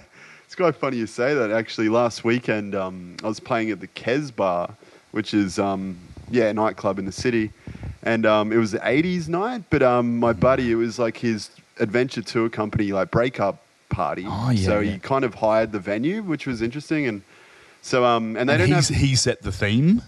Or did the bar have 80s Oh yeah, night no, on? the bar. That's their like Saturday night thing, which is kind of hard to believe. Every Saturday night they have 80s. Well, night. or maybe it's not every Saturday, but it's maybe a monthly thing, anyways. Um, Yeah. So yeah, it was it was funny because walking to this place and my my mate's like, oh well, Lockie, he can play some tunes. You know, you might have heard of him, and they're like, oh okay, whatever. And and it was just a laptop playing like Come On Eileen and Prince and whatever. And Yeah. it was like, so this is it for till four a.m. or whatever. Okay, and that was what was playing. yeah, yeah, and um, and obviously some like older kind of dudes cruising around, like waiting for that Jimmy Barnes and whatnot, and, and um, obviously, and the same sort of thing, man, because like I was in a this, yeah, like okay, like got to get these guys into it, so you know, hip hop and slowly weaving my way into at the end, like I just want to play drum and bass bangers, and I mean maybe the elderly people left by then, but yeah, the place was popping, and it was like yes, like got him. It's really fun, isn't it? Yeah, yeah. It ended up going for like seven hours, man. It was like Wow. Yeah, but but it was fun. I, I was just kind of so into it and like exhausted, but like oh, I just yeah, yeah, So had you done that before? Had you transitioned from something like that yeah. into electronica previously? Oh, for sure. Yeah, Yeah. yeah, yeah, for sure. But that was definitely like a yeah, closest thing to a wedding that I can think of. You know, like '80s music and you know getting the occasional request. But when you have to do it, yeah, it, it's fascinating, isn't it, to Yeah. see the changes occur and to see Yeah. how people respond to the different styles for of music. sure, for sure. Yeah. there was these dudes that were there like waiting all night for the '80s stuff. They were they were there super early, Mhm. and um, I got on and started playing some glitch hop or something. I can't remember, and they're like, "What is this shit, man?" Like, what? and I'm like, "Oh, dude, This isn't 80s? yeah, yeah, this ain't '80s." I don't remember hearing this in the 80s. man. yeah. and I was like, "Dude, sorry, man. Like, I'm playing tonight. I know it's Where's the big- Fonzie? yeah, yeah. and um, anyway, that's, so they'll give me stick for a little bit, but then yeah, then they're just ripping it up on the floor like within a couple of hours, just yeah, and fist bumping me, and just Yeah. I was like, cool, like good on you guys, like yeah. Anyways, it was quite funny. I find it fascinating, man. This this effect where, like, when everybody, like, in a, in a sort of event like that, where it's more people are invited to come together to gather to celebrate for some reason, and that's the primary reason, Mm-hmm. as opposed to the primary reason is this amazing artist is coming up, and let's all go together to see this artist Yeah, when you're in an environment like like that, you've you've got the dynamics of the um, of the, the, the people that are there. So Mm. yeah, you've got a couple of guys who came together, and you've got another crew over here. They all came together, yeah, and then when all those different groups of people come together Yeah. at the gathering, then they've got to interact. So Yeah, yeah. there's you know there's some stuff there. So it takes a little bit of time for people to kind of Mm. loosen up a little bit. Yeah, And yeah, for alcohol plays a big part in, Mhm. in, in that, and Yeah, yeah. people start loosening up. yeah, and what this effect is that I find fascinating is that once all those tensions of all those those interactions having to happen and people breaking the ice when they've never met before and that sort of yeah. stuff, once that all kind of wears off Mm. and everyone's feeling good and you're a good DJ and you're reading the room and Yeah. you're slowly sort of tr- progressing the tracks and Yeah, you're yeah. starting to get then all of a sudden you're playing really good stuff Yeah, yeah, and yeah. And you look out and everyone's there like Yeah. having a great time yeah. then the people who are there for you know for other reasons for the celebration or whatever but Mm. Find themselves on the dance floor Yeah. having this amazing time Yeah, yeah. all of a sudden go god i'm having an amazing time geez i should really go to the dj and ask for my favorite song Yeah, yeah, yeah. which is Yeah. you know oh, Missy Higgins or something Oh, Yeah, like that, yeah, and yeah. in the middle of some like banging Yeah, yeah, like electronica track, Yeah, yeah. you know they want "Who Lets the Dogs Out" or something like that, and you try and explain to them like, "I've actually." Put a lot of effort into Yeah, yeah. raising the vibration of this room so Yeah. that you're having a good time. Yeah, yeah. If I put on your request, Yeah. know that it'll kill the vibe in Yeah, this room. yeah, yeah, that's it. Such a weird effect. Yeah, yeah. You know what I'm talking about? So yeah, it's like man. when you've done the work to get them to feel so Mm. Yeah, good yeah, yeah. that they want to hear their favorite song. Yeah, yeah, yeah. Yet it's such a funny effect. Oh man, it'll never change either. no, you know. I mean, it, it, it's fantastic. I, I I see it as a bit of an honor, you know, that somebody who before was in the corner being really quiet, you know, and, and now on the dance floor, you know, pumping away, having a great Mm. Yeah. time, is having such a great time Yeah. that now they want to hear their favorite song. yeah, yeah, yeah. That's it. But what do you do in those sort of moments, man? When that occurs to you, what what do you do? Well, it happened a couple of times last weekend, and um, you know, some dude's like, "Hey, yeah, bro, like, where's some Billy Idol?" And yeah, it was just kind of like, well, actually, I was uh, maybe I was a bit staunch with one person. I was just like, "Sorry, man, no requests," and just kind of. but you know, as the night kind of progressed and everything, kind of, I was like, "Okay, I've got the place going how I like," and yeah, it was just like, oh, you know, actually, one girl in Spanish, she was like, said something like, Puedo tener una música de. I can't remember what she was saying. And I was like, I know a bit of Spanish, but I was like, ¿qué? Like, what? And, and, um, and she was like, oh, this song, you know, like, and I'm like, I don't have it. And she's like, can you get it? And like, got her phone out. I'm like, no, That's the no, worst, honey. isn't it? When- Like, you don't get this. Like, That's the worst, man. yeah, man. And you just got to Oh. kind of be a bit cold. You're just like, sorry, like, this isn't happening. Enjoy yourself. Like, I've got work to do. And yeah, so I don't So know. So you take that line. You got to do Oh, it because sometimes then, I- then they invite their mates and then it becomes like this kind of crew behind the d- and it's just oh, Yeah, oh God, like, yeah, out of I feel yeah. That's Yeah, definitely yeah. what happens. Yeah, I'll never forget. Yeah, when there was this, there was this time when I when I was really at the peak of my DJing. You know, I was using CDs, man. Like Mm. Yeah. it was CDJs were Yeah, the thing, yeah. and yeah, yeah, um, it was really easy to like thwart a request because it was Yeah. like I don't have that on CD. yeah, yeah, yeah. But I'll never forget, man. And it was actually Who Let the Dogs Out. I was at this party and I had a crate full of amazing CDs, but it was just, it was at that phase where you know, everyone started having smartphones and Yeah, everyone had right. access to stuff. And yeah, yeah. I said, you know, man, I haven't got Who Let, Lets the Dogs Out on the CD, you know? And uh, he comes back five minutes later with it on his phone going, it's all right, it's okay, I've got it here. Like, Oh, I'm no. like, shit. man." and at that stage, like, I don't have it on CD was my go-to Hmm. Yeah, yeah, to yeah. try and manage that sort of situation. But I got totally caught out. And it was that moment where I was like, well, how can I say no now? Yeah, What do I yeah, do? yeah, And. I let him put it on and it killed the vibe. And, Yeah, yeah. and I got to say, yeah, see, okay. And then I just take the challenge of, okay, I've got to rebuild the vibe. Yeah, It's yeah, good. yeah. But oh, it- Oh, it's a dude. fascinating effect. yeah, yeah. It's really, it's really fascinating. but Yeah, yeah, yeah. I, I'm a bit of a sucker with that sort of stuff and tend to Mm. just remember to twist it and yeah, point it, point it back up. Yeah. Yeah. Um, yeah, I'm a bit of a sucker and I'll try and fill requests if I can. Or have you Mm. Oh, ever, have you ever done the try to fill the request and remixing it?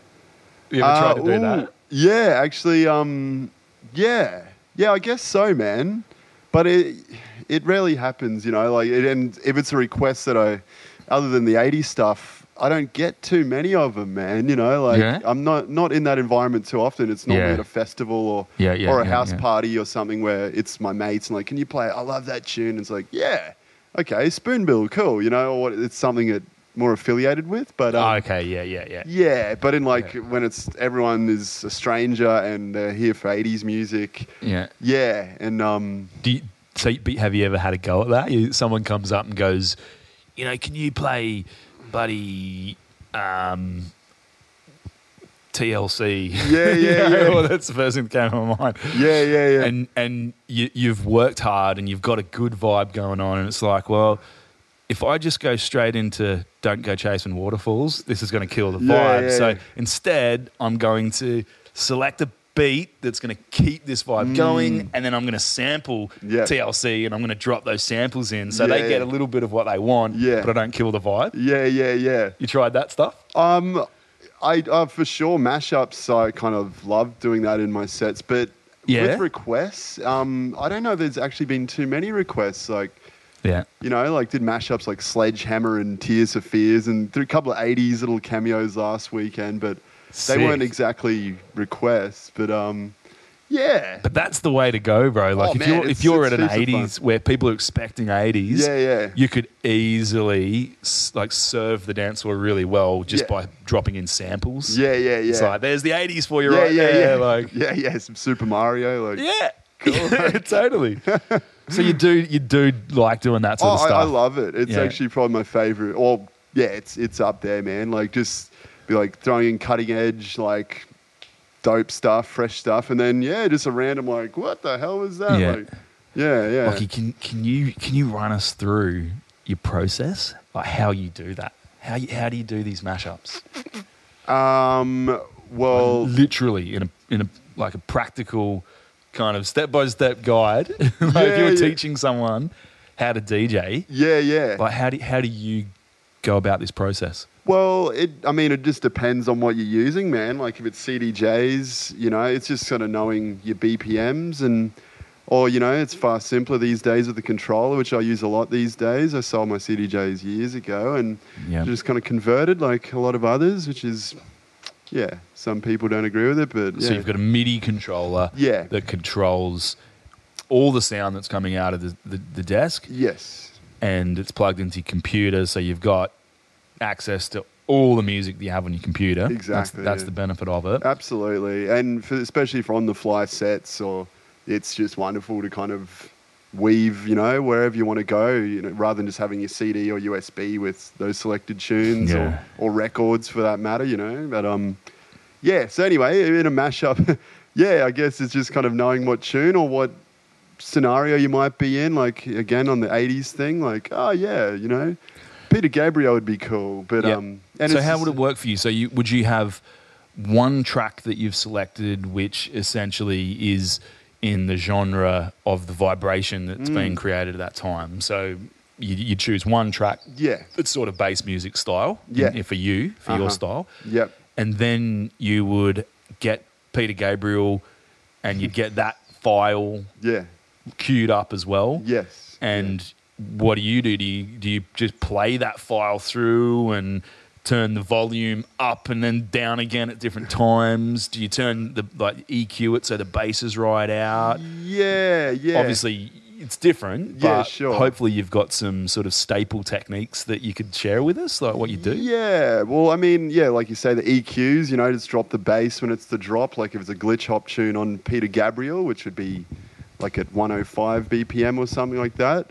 Um, and I mean, like if, yeah, maybe you just get rid of it, remove the acapella, and then you could just use that for sampling, you know, just get cues of like sledgehammer, you know, and then, you know, mince that back in. But, um, but so, I, I, so you you've got the facility on the controller that you're using to listen in your headphones yes. Yeah. to Peter Gabriel while you got your bang and bass track Yeah, is yeah. playing the, out through the speakers. Yeah, yeah. And you're listening to Peter Gabriel. You find the chorus where it's sledgehammer, Yeah, yeah. and you're sampling that Yeah. through your controller, Yeah. and then you've got that, ex- you've got access to that Mm. sample Mm-hmm. at the click of a button. Yeah, And you can push that button whenever you want. Yeah. And so essentially, then you've got your bass track that's playing, and whenever you feel that it mm. would be improved with a little sledgehammer, Yeah, yeah, you yeah. can just push the button Yeah, yeah, at will when you want, Yeah. your choosing. yeah. And chop it up and, you know, do whatever effects and yeah. So you've got your sample of, of Peter Gabriel, and then you've got effects that are available through the computer program that you're using, Yeah. controlled by your controller. Yes. And then you can affect that sample Yeah. in multiple different infinite ways. yeah, yeah. and so you're getting the same sample and people hear it and it's the frequency of Peter Gabriel yeah, and yeah. They, can, they can identify with it and it's familiar Mm. to them. But wait, it's new as well. Yeah, yeah, It's yeah. fresh. it's chopped up. Yeah, yeah, yeah. Or it's got some chorus on it flanger or some flange. or- Yeah, yeah, yeah. That's it, man. But to be honest, like, um, I don't get too like effecty and stuff. You know, if I'm Yeah. messing around, but in serious sets, not really. Like, um, that's the track's kind of engineered to sound like that, and Yeah. that's the way it should be played. Like, yeah, I get a bit like grossed out. Some DJs are just like, you know, you know, wahs and echoes, and it just, yeah, it just kind of loses the, yeah, there's that real sound it's supposed to be. Particularly if you know the track, it can be really frustrating, Yeah. can't it? If you, Yeah. you know how the track goes and you, you having a dance to it because you love the track and it's making you groove, it's making Exactly. you move, and then the DJ suddenly just butchers it. Yeah, yeah, yeah, that's it. Yeah. Yeah, yeah, that's right. So, um, yeah, here and there, man. But generally, I just like try to mix as tight as I can, and yeah, and then just surprise people with an element of the cameo sample from the '80s or whatever it might be, man. So, um, and I mean, tonight I've got a few little random things I'm chucking into the set, like some Steve Miller band, and you know, so it's gonna be weird. And you'll you'll do it in a very similar way that we've just discussed. So you've got you've got your bass tracks that will kind of be guiding the hot the set, but you've Yeah. got some little yeah, well, actually, vibes that you want to just Yeah, yeah, just sprinkle into it. Yeah. And not only, yeah, not only like beat matching, um, just that kind of hovering into each other, you know, just knowing these tracks so well, whatever two you want to blend together, Yeah. and just knowing if it's like, you know, end of a synthy solo in Steve Miller band, and then just like glide into this synthy kind of kaleidoscopic little piano, and then it'll, then it's the start of this new track, and it just kind of merges together, like yeah. So it doesn't necessarily have to be a beat match either. So. Right, yeah. Anyway. Well, I mean, quite typically it's For sure. you know, mixing intros into outros of, Mm. of tracks is it's a, go-to way of blend, being able to blend tracks as long as you got the key Yeah. so that it's somewhat harmonic and Yeah, it's not yeah. completely dissonant. Yeah, yeah, exactly. Generally, it works fairly well. Yeah, yeah, yeah. That's Do you, right. do you play any instruments, man? Uh, I used to play drums in school and didgeridoo and um, and actually sing um, in early high school. You know, dicking around, but I used to sing some metal covers and Yeah, just yeah. mates' little garage band. But um, but no, that was it, man. Really, like um, unfortunately, yeah, I just got into mixing and collecting records at quite a young age, and Yeah. yeah, yeah. But it's it's something I've, I'd love to get into. I just got a Yeah. new didge recently, so um, Oh, yeah. yeah, and Cool. I don't think I've ever heard you play didge, man. Yeah, well, I can't say I'm very good, but uh, yeah, I just love that deep, bloody low frequency, man. You Yeah, know. yeah, So yeah. yeah, yeah, it's something I've told myself I got to get back into. Well, thank you for discussing DJing with me, man. 'cause- Oh, thank you, Yeah, man. I, I ob- obviously, yeah, I'm a, I'm a critical analyzer. You know, I like to I like to break things down, Mm. um, Mhm. particularly in terms of what's going on psychologically. And yeah, I just find it. I, I've brought up dy- like dynamics of DJing with people before, and it's just really hard to have that conversation. Yeah, yeah, yeah. A lot of DJs seem to just go, "I'll just do whatever." yeah, You know, yeah, just go with my gut, and that's it. Yeah, Go yeah, yeah. like- yeah. I'm sure you do, but I'm sure there's also some things that you're you've been practicing for a Mm. reason. Like Mhm. there's some techniques. Yeah, that I'd love to know what you do here. and Yeah. you- and it's the same with production too. hmm I, I find that you know you can you can watch a million YouTube videos and you Yeah. can learn how to drive Ableton or Yeah, Fruity Loops or Logic or whatever you're using, whatever yeah. DAW you're using, um, to the point where you can you can generally make some sounds and stuff Mm. out of it. But it's not until you really sit down with somebody Mhm. and talk about production techniques Mm-hmm. that you start realizing, oh, well, like, yeah, this is how, you know, Yagan Yeah. gets this sound Yeah, to right. sound like Macabre, or, you know, this Uh-huh. is how Rhinoceros, like, Yeah, gets this thing going. It's a very. Personal technique that, Yeah. that they're using. And unless you kind of sit down and talk to them about it, Yeah, yeah. you're not. It's going to be very unlikely that you'll stumble across it by accident. Yeah, that's when, when you're trying to produce. That's it, man. So I think yeah, talking talking about Yeah. stuff like this actually makes music better. It makes yeah. it grow. Oh, for sure, man. For sure. So um, you got a little bit more time. You- You're I, I good do. for time. No, no, it's Yep. fine, man. Cool. I've got yeah half an hour. Fantastic. Yeah, bro. Because um, yeah, I'd love to talk to you now about the festival. Mm-hmm. So, how did how did coalescence come about, man? Um, quite ironically through Psytrance, I suppose, man. Good old psychedelic trance.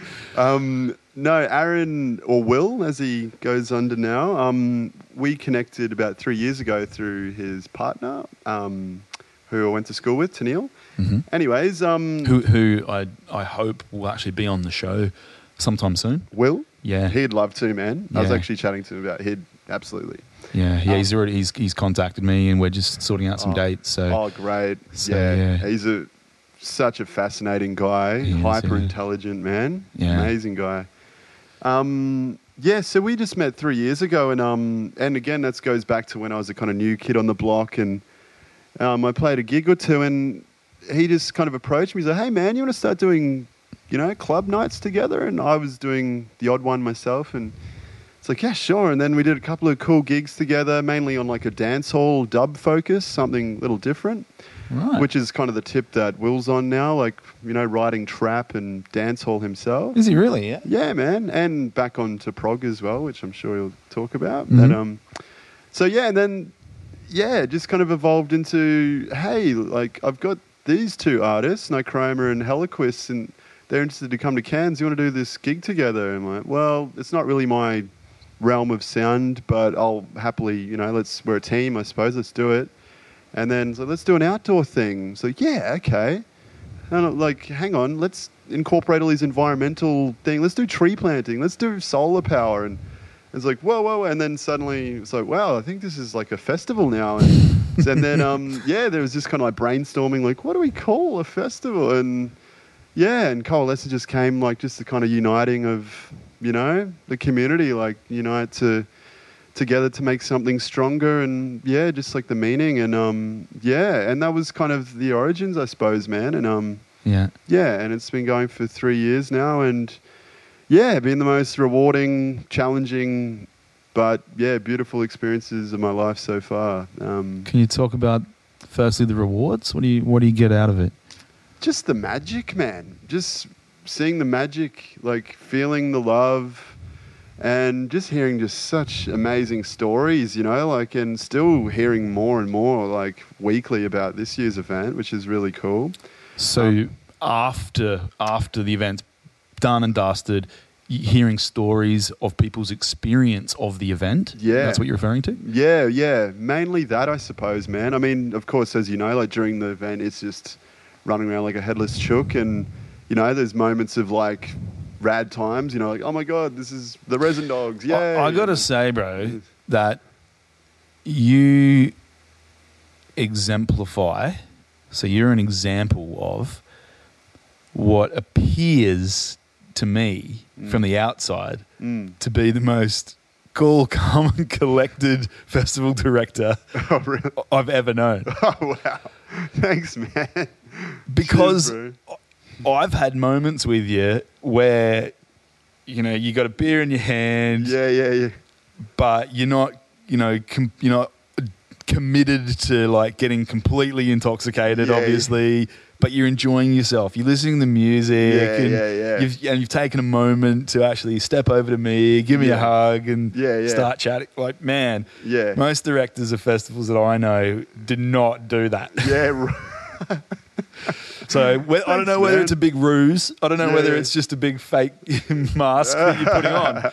but it looks like you you really do enjoy yourself. Oh, cheers, man. Oh no, uh, absolutely, I do, bro. And and, And, and sorry to cut you off, No. but I, I, I think it's very, very important to also say that I think it's super important that you're seen to be enjoying it too. Mm. Like, there is a lot of discussion behind what I'm about to say next, um, particularly on a psychological level. Mm. But I really do genuinely believe that the tone of an event is really set by the directors. Absolutely. So if the directors are running around looking completely stressed out, looking like you know they're not really handling Mm. Yeah. things, and that they're not having a good time Yeah. themselves, yeah, tends to make the party go sideways. yeah, And absolutely. I've seen it happen time and time again. Yeah, bro. Yeah, couldn't agree more, man. So to have even if it's the image that Mm. you're relaxed and everything's cool, Yeah, yeah, yeah. I think is yeah, it's really praiseworthy, Lockie. Thanks, bro. That means a lot, man.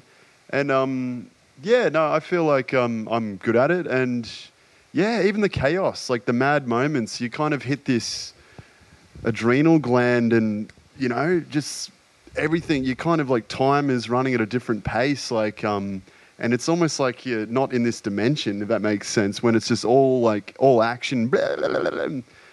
But um, yeah, you kind of you look at like the finer things as well in that chaos. That because I can't think of any other moments in life where things are more stressful, or uplifting, or deflating all in one go. If that makes any sense, it's just like bam, and um, and yeah, you just really take notice. It's like being a child again or something. You're just like ah, this little butterfly. Wow, oh my god, and then yeah, it's it's a really really hard feeling to describe, but um, I really like that, and like that's what Will and I really we discuss. Like, even though we kind of like ah do this and like we're blah blah, as you know, it happens, but um, yeah, because you do, like, you do have different so fun. styles. You you like because Yeah.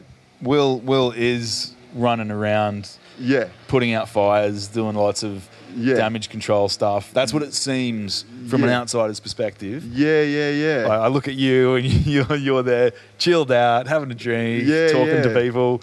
yeah, Um, but when um, I see him, he's really busy and he doesn't Yeah. give me the same vibe that I can Mm. stop and really have a chat Mm. to him for five minutes because he's Mm. on a mission doing something. yeah, yeah. So you have you both have different styles. Yeah, and managing different sort of departments, if you will. Like, um, so yeah, Will was flat out like, yeah, virtually the the entire festival. I didn't really see him crack a smile. He was just like, whoa, whoa.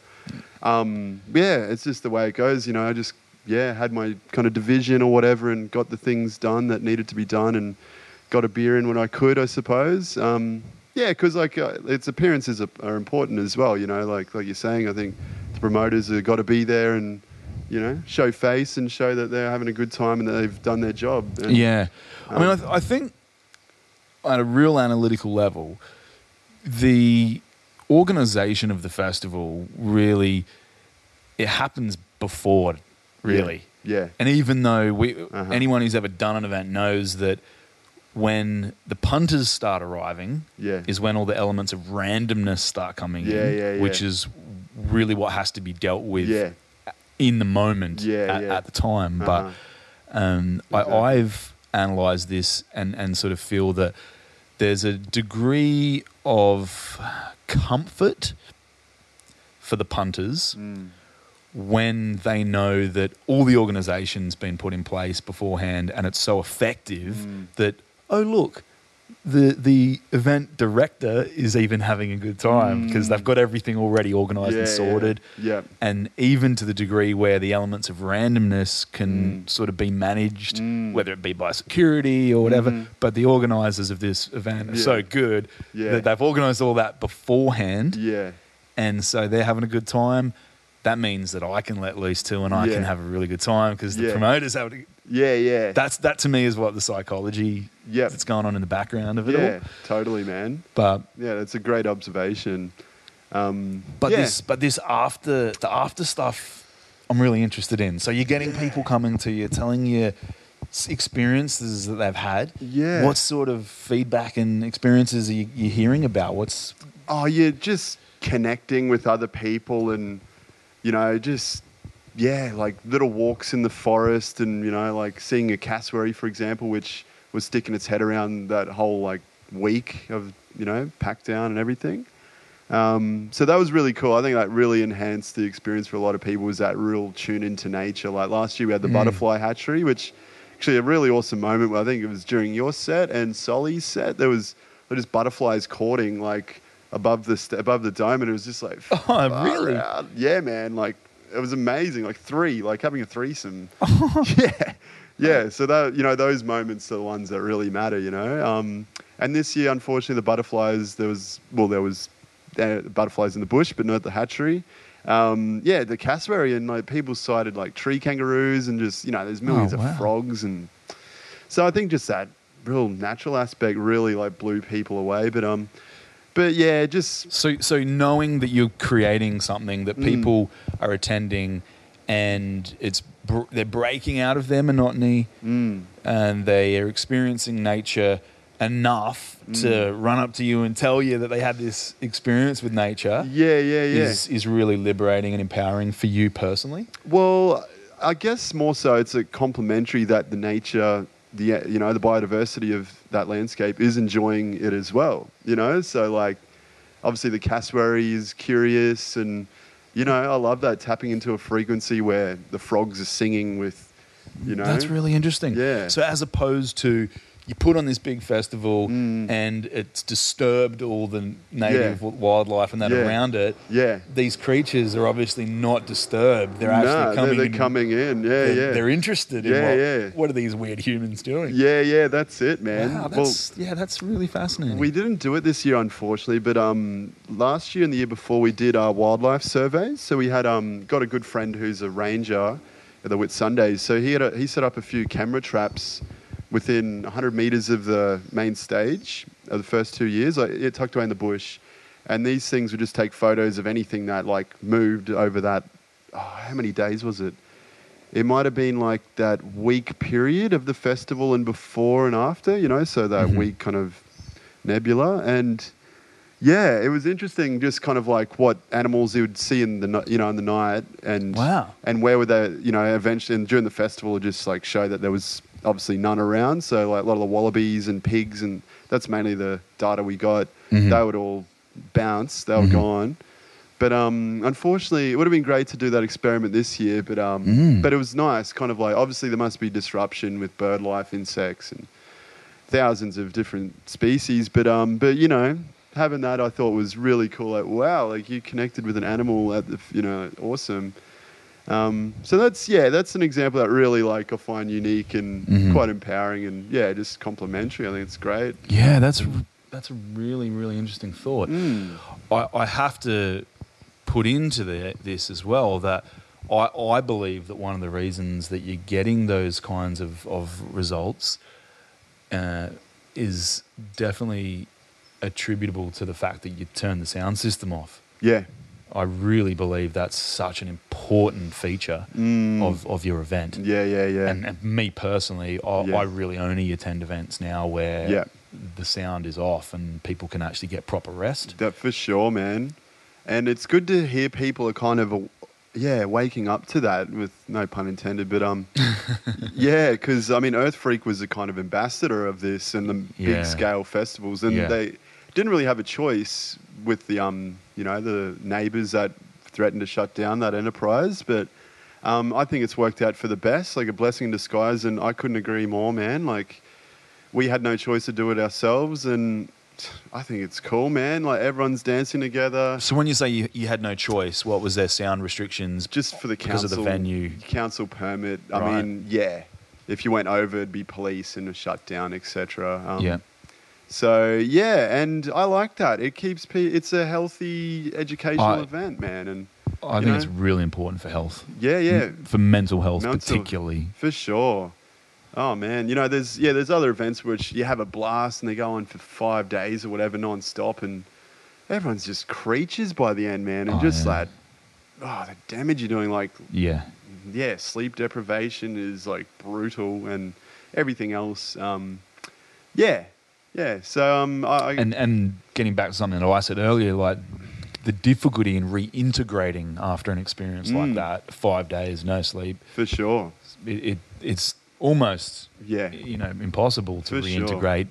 Uh, I mean, well, it's not impossible, Mm. but yeah, I'm sure that Mm. uh, there's a lot of people that have mental health issues as a product of this these kind of events. Absolutely. And and these are the kind of events that did used to occur. Mm. Like ten, you know, ten years ago, this this was what the aim was to see how long you could go for. yeah, yeah, yeah, yeah. And I, I certainly have personally ex- had my own experiences with my own mental health issues as a product of this. Mm, for sure. So, which is why I'm a big advocate of Mm. trying to design events Mm. so that we're maximizing um, the, the opportunity to come together and Yeah, gather yeah. and not having the, the benefits of coming together and, ga- and gathering being jeopardized by you know, mental health challenges. Yeah. You know, it's a really important one. Yeah, for sure, we man. want to be promoting Uh-huh. mental health, exactly. Yeah, not yeah. making mental health issues. Yeah, uh, that's right. Yeah, prominent. couldn't agree more, man. And just that intention is just a far more cleaner, respectful event, and you know, people can take away, like, walk away and. Like, oh, I didn't do it for five days, but I had an amazing time, and Mm. I'm going to work today feeling great, you know. And, and so, like, hopefully, they can echo into the future. Well, not only with Coalescence, but I'd like to see other events take that on board, man. I, Um, I, yeah, I think it's the model, man. yeah, yeah, I I agree, man. Um, yeah, yeah, and all my favorites, like you say, they do the same thing, man. Wide open space, Earth frequency. Yeah, wide open spaces is the same. It well, and actually, it finishes, I think, music at two or something. Yeah. Um, but you know that's forgivable, and it's not Yeah. like doof at all. It's kind of deep textures and experimental kind of stuff. It's At a- that time, yeah, yeah, Yeah. yeah. It's not. what what was coalescence? What time did you shut off the sound system? Uh, midnight, the main midnight? stage. Yeah, man. Yeah. not a wink after. Well, we'll try it our best. Yeah. But um, yeah, I mean, and we had to like manage noise control levels as well, which, yeah, we still got barked at a bit by a few punters, but I mean, yeah, that's always going to happen. In terms of they wanted it louder, They want it but loud. you had Yeah. your, your limits because of your permit. Yeah, yeah. You know, after 10 p.m., you have to gradually drop it down, down till there's no decibel reading at the nearest property. So, um, Right. it's a lot to manage, and I mean, everyone plays this game, and it's just the way it is. But yeah. but at the end of the day, like we're trying not to be a doof. If anything, go further away from that. So um, we might lose a few people along the way, but I don't know. It's the right way forward, I think, man, for um, community. You know. What What do you feel is the the real intention that's going on here, and and what, where do you see it sort of going in the future? With coalescence. Yeah, or or actually, I I, I probably mean less coalescence specifically, and more the culture and the Mm. community of, Mm. of music events and Mm. and gathering. hmm Where do you, where do you see it going into the future? Well, in general. It seems to me, man, the last couple of years are far like more greener, environmentally focused future in events at least, and hopefully that inspires others. Just like our regrowth, for example, that was like our main like, you know, all praise to regrowth. It was like the main inspiration behind Coalescence being Mhm. a regen event. Mm-hmm. And then it was quite like simultaneous. As soon as Coalescence emerged, so did Grounded, which is done by Rupert, another interesting cat I'm sure that would love this show. Um, Oh, Brother Rupert Bean. Faust. Yeah, yeah, he's an interesting guy. Yeah, he is. Yeah. Cool cat, yeah. So um, he Yeah, germinated. Rupert, if you're listening, man, like yeah, yeah, Rupert. I haven't haven't seen you for many years, but bro, I'd love to have you on the show. Yeah. Yeah, yeah, he'll come up, man. Yeah, he'll love this view, bro. and, um, so Beansy Rupert, um, grounded. That germinated virtually like a month before coalescence, so it was just kind of co- coincidental. Oh wow. And then, um, Whereabouts does he do grounded, Lockie? He does a different, like all southeast Queensland, northern New South Wales, but different site each year. And so Right. full permaculture, like reforestation Mm-hmm. business. I, I haven't, I'm going to go next year for my first grounded, but um, Mhm. just doing wonderful things, and it's all just community. I think generally it's like not alcohol's not allowed, but you know, like most of the people that go are kind of. It's about health and you know having a boogie at the end together. So Okay. just wonderful concept, you know. A bit more roots than coalescence, maybe. We're a bit more of a ups, you know, full scale festival, whereas his is a bit more of a yeah gathering of sorts, and yeah. But it sounds he's doing wonderful work, man. So, I, I know you've already shared that you haven't actually been there currently, but you Mm. seem to, to know a little bit about the model. Mm. So, when you say like health in in this at this event, this grounded event, uh, is is there particular elements about the festival that are about health? Is that what you, your Um, your idea of it is? Yeah, yeah. Well, I believe it's um like catering is covered, and it's all like you know ethically sourced organic foods, vegan meals. So, um, wow. yeah, and So you pay a ticket price and it includes food. I believe so. Yeah, yeah, yeah. Right. Yeah. Well, actually, Monica, who's like the I think the head chef for that crew, um, she did our crew cooking this year at Coalescence, and she was outstanding. And um, Right. So um, yeah, it'll be bloody nourishing, good tucker. Wow. Um, so yeah, there's that, and um, yeah, and they do obviously the tree planting and various workshops, and then yeah, cool. It's dark. Let's have a dance. Um, it's yeah, it's a really cool model. I think it's just a two day event, but Mhm. I So does that mean there's no music going through the day? The the focus is on tree planting and there's no music? Yeah, I think it's quite hands on. It's not like, you know, like let's take a walk to the market stalls or whatever. It's just kind Right. of like, oh, we're up, let's get a shovel, let's get to work. Yeah, it's more of like an actual, yeah, all action. Yeah, get it really done. interesting. Yeah, so Rupert, man, he's a cool dude and doing wonderful thing. So, what what do you feel is the real like intention behind these these kinds of models? Do you Mm. believe that they they are serving primarily as uh, in a gathering point for people to come together to connect? Do you feel that they're platforms to educate people and teach people how to live better on, on the earth? Yeah, yeah. Or do you is it more motivated by actually coming together to do the actual tree planting itself? Mm, What what's yeah. your understanding? Like, I mean, I guess you can only speak for for you for your yeah, event. yeah, yeah. No, But um, I guess yeah, it'd kind of go for everyone, I suppose, just to inspire others to leave an event or you know a community gathering like that, like whichever one, and um, just have more invigoration to like get your hands dirty, like grow some veggies, plant it, you know, not necessarily plant a tree, but just be a bit more aware of your surroundings and other people, and um, So safe to say it'd cover all those three intentions that I just yeah, I suggested. yeah, yeah, yeah, pretty much, Yeah. yeah. So um, yeah. so it's so it's in the intention is to bring people together to connect. Uh-huh. It is to educate them, Uh-huh. and it is to literally plant the trees on the site at that time. It's Yeah. all three of those things. Yeah, yeah, yeah, yeah.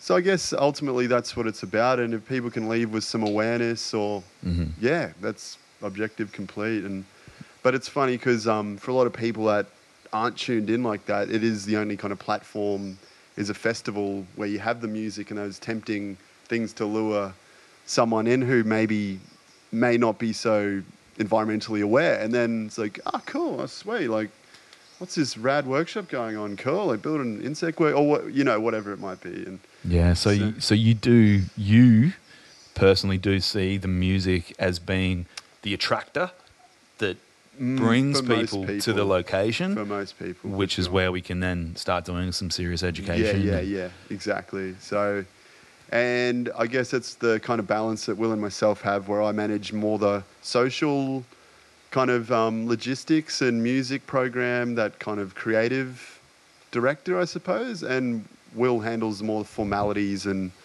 you know incorporating the environmental sort of side of things. It's more Will's what he's great at. So, Yeah, yeah. so we're an awesome team in that regard. So Yeah. yeah, just full trust and knowing that he's going to do that, I'm going to do this, and yeah, so yeah, yeah.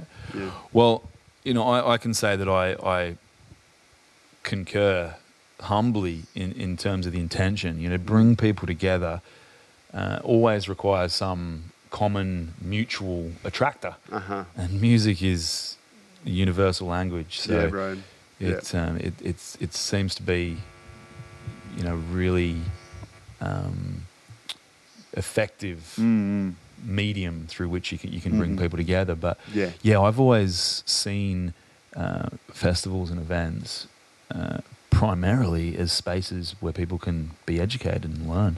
yeah, yeah, yeah, And I've found over the years, though, that um, there's been, well, there seems to be, especially a little while ago, it's not so much now, but there seemed to be this kind of typical model where it's like you, you put on the, the biggest loudest banging music that everyone's going Mm. to want to come and see, and then you have some market stalls, you know, and Yeah, then you, yeah. you talk a little bit about permaculture or something Yeah, like that. Um, but I really do believe that a lot of people that were putting on events, you know, like ten years ago, Mm. They copied that or used utilized that model Mm. because it was a successful model that brought the crowds and. Yeah. you know made the event bigger Yeah, and then yeah, next year they could invite someone bigger some bigger artist because the vibe of the festival was you should be here because it's really big Yeah.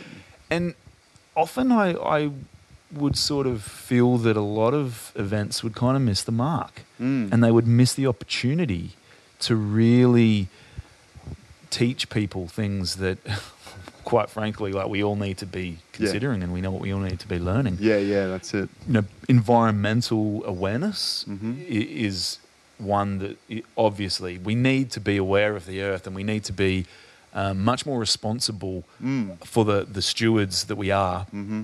And this seems to be quite a prominent theme that has emerged from festivals and events to try and really help educate people. Mm. Yeah. Um, I mean, me myself, you know, I mean, I grew up in a metropolis, in a city, and as much as I thought that I, you know, was aware about environmental issues and all the rest of it, it wasn't until I actually went to the Winter Solstice Festival that used to be on here in, in- Yeah. in Cairns Yeah. and I, and I met Was, who was the director of Yeah, that yeah, festival, who actually taught me what the solstice was, and I actually, for the first time, had an, an awareness about the cycles of the cosmos Yeah, and yeah, the yeah. changes of the seasons, Yeah. and it blew my mind enough Yeah. to make me go. Right, I don't really know nothing about Yeah, yeah. the environment and all Mm. that. Now that I know these cycles, then Mm. I sort of went started going out and really looking into um, environmental issues and ecological validity and awareness. Yeah, and yeah. then I could really start practicing my own mindfulness about Mm. the environment. And I learned it from a festival. Yeah, yeah, yeah. But awesome. I, I certainly have seen that there is a big lack uh, of really being able to support people around mental health. Mm-hmm. And I think that's an, an element that has tended to be left out Yeah. of this this educational sphere or potential in, in, in festivals. Mm-hmm. Yeah, Um, yeah, yeah. That's um. Thank you for bringing that up, actually, man. That's um. Yeah. Well, it's, an- I mean, it's an important one for me because it's Uh-huh. the, the, the field that I work in. Oh, for sure. And um, yeah, it's you know I don't know what percentage of festival goers have you know like problems at home that you know they can't share or you know like yeah that's a cool actually thank you for that that idea man that's um Well, you know, if if there's there's ever anything that you feel that I can do to, to Mm. serve in, in this this context, Yeah. you, you let me know.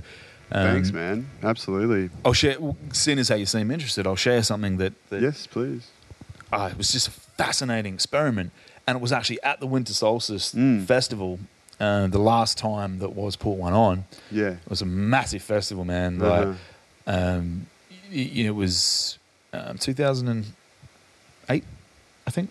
yeah 2009 maybe. yeah it might have been 09 I, yeah I never went But to one yeah It was it was back back then. It was Yeah. the biggest event really Yeah. that was being put on up Yeah. here, and um, and it was in a, the type of event where there was this like amazing guy called Adam Scott Miller. You know, came Yeah. from, from America yeah just for the festival. You know, there yeah was right um, there was this dude called Tetrameth that was like playing. You know that.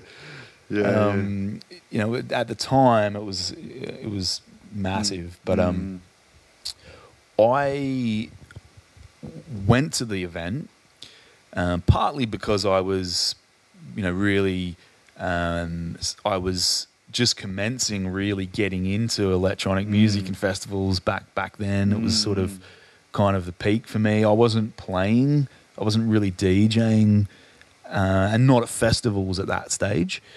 Um, so, but I wanted to be involved. So I got together with a group of people um, who was led by someone that I believe that you probably know.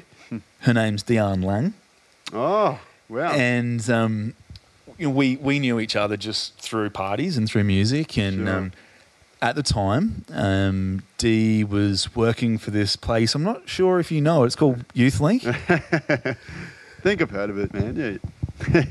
You actually work there, don't you, Lockie? I do. Yeah, cool. We should, Yeah, we should put that joke into context. Yeah, yeah, yeah. so so yeah, back back at that time, um, Dee uh, put together this idea that at the Winter Solstice Festival we could have a little stall that was sort of helping support people with mental health. Wow. So she, you know, she knew that I'd studied psychology. Um, so she asked me to be on the team. Uh, we we had a few other people that were in the scene that had sort of social work experience. Yeah, and yeah. So she sort of gathered a few people together, and we came up with this concept where we were going to create a wellness tent. So that was what we pitched to the festival directors, and they went, "Fantastic, awesome idea! You know, really love to support uh, mental health, uh, particularly at my my event. You know, definitely come along." Yeah. So they were amazing. They provided uh, like a, um, pretty sure it was like a, tw- maybe a six by three gazebo. Like it was a double double space, um, and we brought trestle tables and we brought lots of pamphlets and stuff like that. But mostly we had like bean bags around. We had card games and a couple board games, and we had mm. water and some mints. And Yeah, yeah. the general idea was like what is very commonly known mm. at really big events now as like your rave safe kind of Yeah, yeah. kind of concepts. But Yeah. this was before any of those were really sort of popular, Yeah, were really, wow. really happening. So we created the wellness wellness tent, Cool. and it was really amazing. Like we ended up um, this world famous masseuse, Brendan. Oh, I can't remember, but he he came over. I don't know why he was there, but we Yeah. ended up having a, a masseuse in the wellness tent. Wow. So he would be giving massages away to people, and so during the day it was kind of interesting. We'd sort of all hang out, and we'd sort of you know give massages and get massages, Yeah, and yeah. drink lots of water, and just just talk to people. Nice. But then at night time, something really strange happened. Oh. So obviously at night time, you know, it's especially back then was the time to for everybody to take their drugs. Yeah. And so they'd get really off their face Mm. and eventually they'd stumble along and they'd see the wellness tent. And I have this very distinct memory, um, which I use to tell this story because it was just textbook um, hits the point. Yeah. A very, very well known music producer now, internationally well known. I won't say his name No, fair enough. he stumbled along and was really, really out of it. Okay. He, I was standing outside at the time, sort of watching the the hmm. proceedings of the evenings, Yeah. the evening, and I watched this now very very famous international producer stumble up. I said hello, and he kind of said hello back, and then he looked up at the sign that said wellness tent. And he looked at it, very literally turned to me and said, I can't go in there. And I said, How come, dude? And he goes, I'm not very well. and stumbled off into the darkness. Oh man. And I had this moment of like, my mind was just blown. It was like, Wow. wow. And then I thought a little bit about it. And in the debrief with the team, I was telling the story, and a few of the others sort of related to it and went, mm. Yeah, I had some really sort of strange experiences like that too. Mm. And it was partly a joke, but it was put out on the table in the debrief that next year when we do it, we never got to do it again. But next time when we do it, we should actually have a sign that can change so that at night time, the stall is called Unwellness Tent Yeah. Right. Yeah. and we'd it'd be much more likely that we get the people that really need Yeah, support yeah, yeah. going I'm I'm unwell Yeah, I'm yeah. not doing very well Yeah, yeah. I'm going to go and get some support yep. Yep. whereas the people that really really were wigging out and needed help Mm. looked at the sign and said wellness tent and went this is not the tent for me. Yeah, I'm yeah, not well. Like, Yeah, this right. Oh, jeez. but it really, really hit home Mm, as to how important mental health services are for sure. within these type of spaces, within- within, these environments, and very particularly services that cater more for the actual the frequency and the vibration and the, of, of of the event itself, Yeah. and not this imposed, you know, where the rave safe yeah. funded mob. Here's a pamphlet. Yeah. You know, here's here's some information about your drug use and, Yeah, and all the rest of it. Yeah. But a more you know integrated kind of service. Mm, So yeah, man, I was I was sitting at Earth Frequency this year, where I saw I bumped into you. You were yeah. there, Yeah, man. And, um, great. and I was I was with. Um, I spent a lot of time at Earth Frequency friend, uh, Festival with a, a really dear friend of mine, Levi Clark, who is a genuine pirate, and he has the pirate stall at Earth Frequency Festival and, Okay. and many other festivals around Australia. Pirate store. Okay. Yeah. So he he literally creates pirate hats and he sells like, you know, long pirate trench coats Mm. and buckles and all sorts of pirate related Yeah. kind of kind of paraphernalia. Yeah. Um, and he has a, a stall at the festival where it's a, it's a gazebo where all his products uh, are underneath the gazebo. But at the front of the gazebo, he's actually built the bow of a boat. So the front the front of a pirate ship is the front of his gazebo, Yeah, yeah. and it's got you know a f- pirate flag on the top of it. It's got like a skeleton that, Yeah, that is all dressed up in a pirate hat, and we call him Captain Bones. And Yeah, sweet. so he um, he he really takes on the the personality of a pirate. Really, cool. he's he's always arring everybody that goes past. You know, come on board and have a look at the pirate treasures. And amazing dude. You know, a Yeah, lot of people know know Levi throughout the yeah, scene. okay, cool. Um, but we were sitting there, uh, and and I I can't, have been inducted as part of his crew. So, you know, Mm. I, I don't know if you've ever seen me wear my pirate hat. Like I've got Ah, a pirate hat that I wear. Yeah, yeah. The origin of that pirate hat is because it's my crew hat. Yeah, for, for. Levi. Yeah, Levi's okay. pirate stall. Um, Sweet. which is so much fun, you know, Yeah, like when, yeah. when you travel down to a festival and you've got a central point where you can always get, you know, some some shade and Yeah. some water and some refuge. Yeah, and and have a laugh. have a laugh, you know, and, and so then important. and then my job is to wear a pirate hat and, Yeah. and walk around the festival going, Arr, if you need a pirate hat, you go and see Levi, Captain Levi at the pirate store, you know. like- and it's a fantastic way to be able to, to, to have a bit of laugh with people in the festival. For It's really cool fun. Cool. Um, but anyway, uh, when there isn't customers around, you know, Mm. often Levi and I and whoever else is around at the time, we sit around and talk about the universe. yeah, yeah, yeah. So we were we were discussing this, and and um, Levi often also does a tarot service Okay. as as part of what he offers people. awesome. Uh, and this particular festival this year, he actually asked me to have a go at doing some tarot, and I'd never done it before.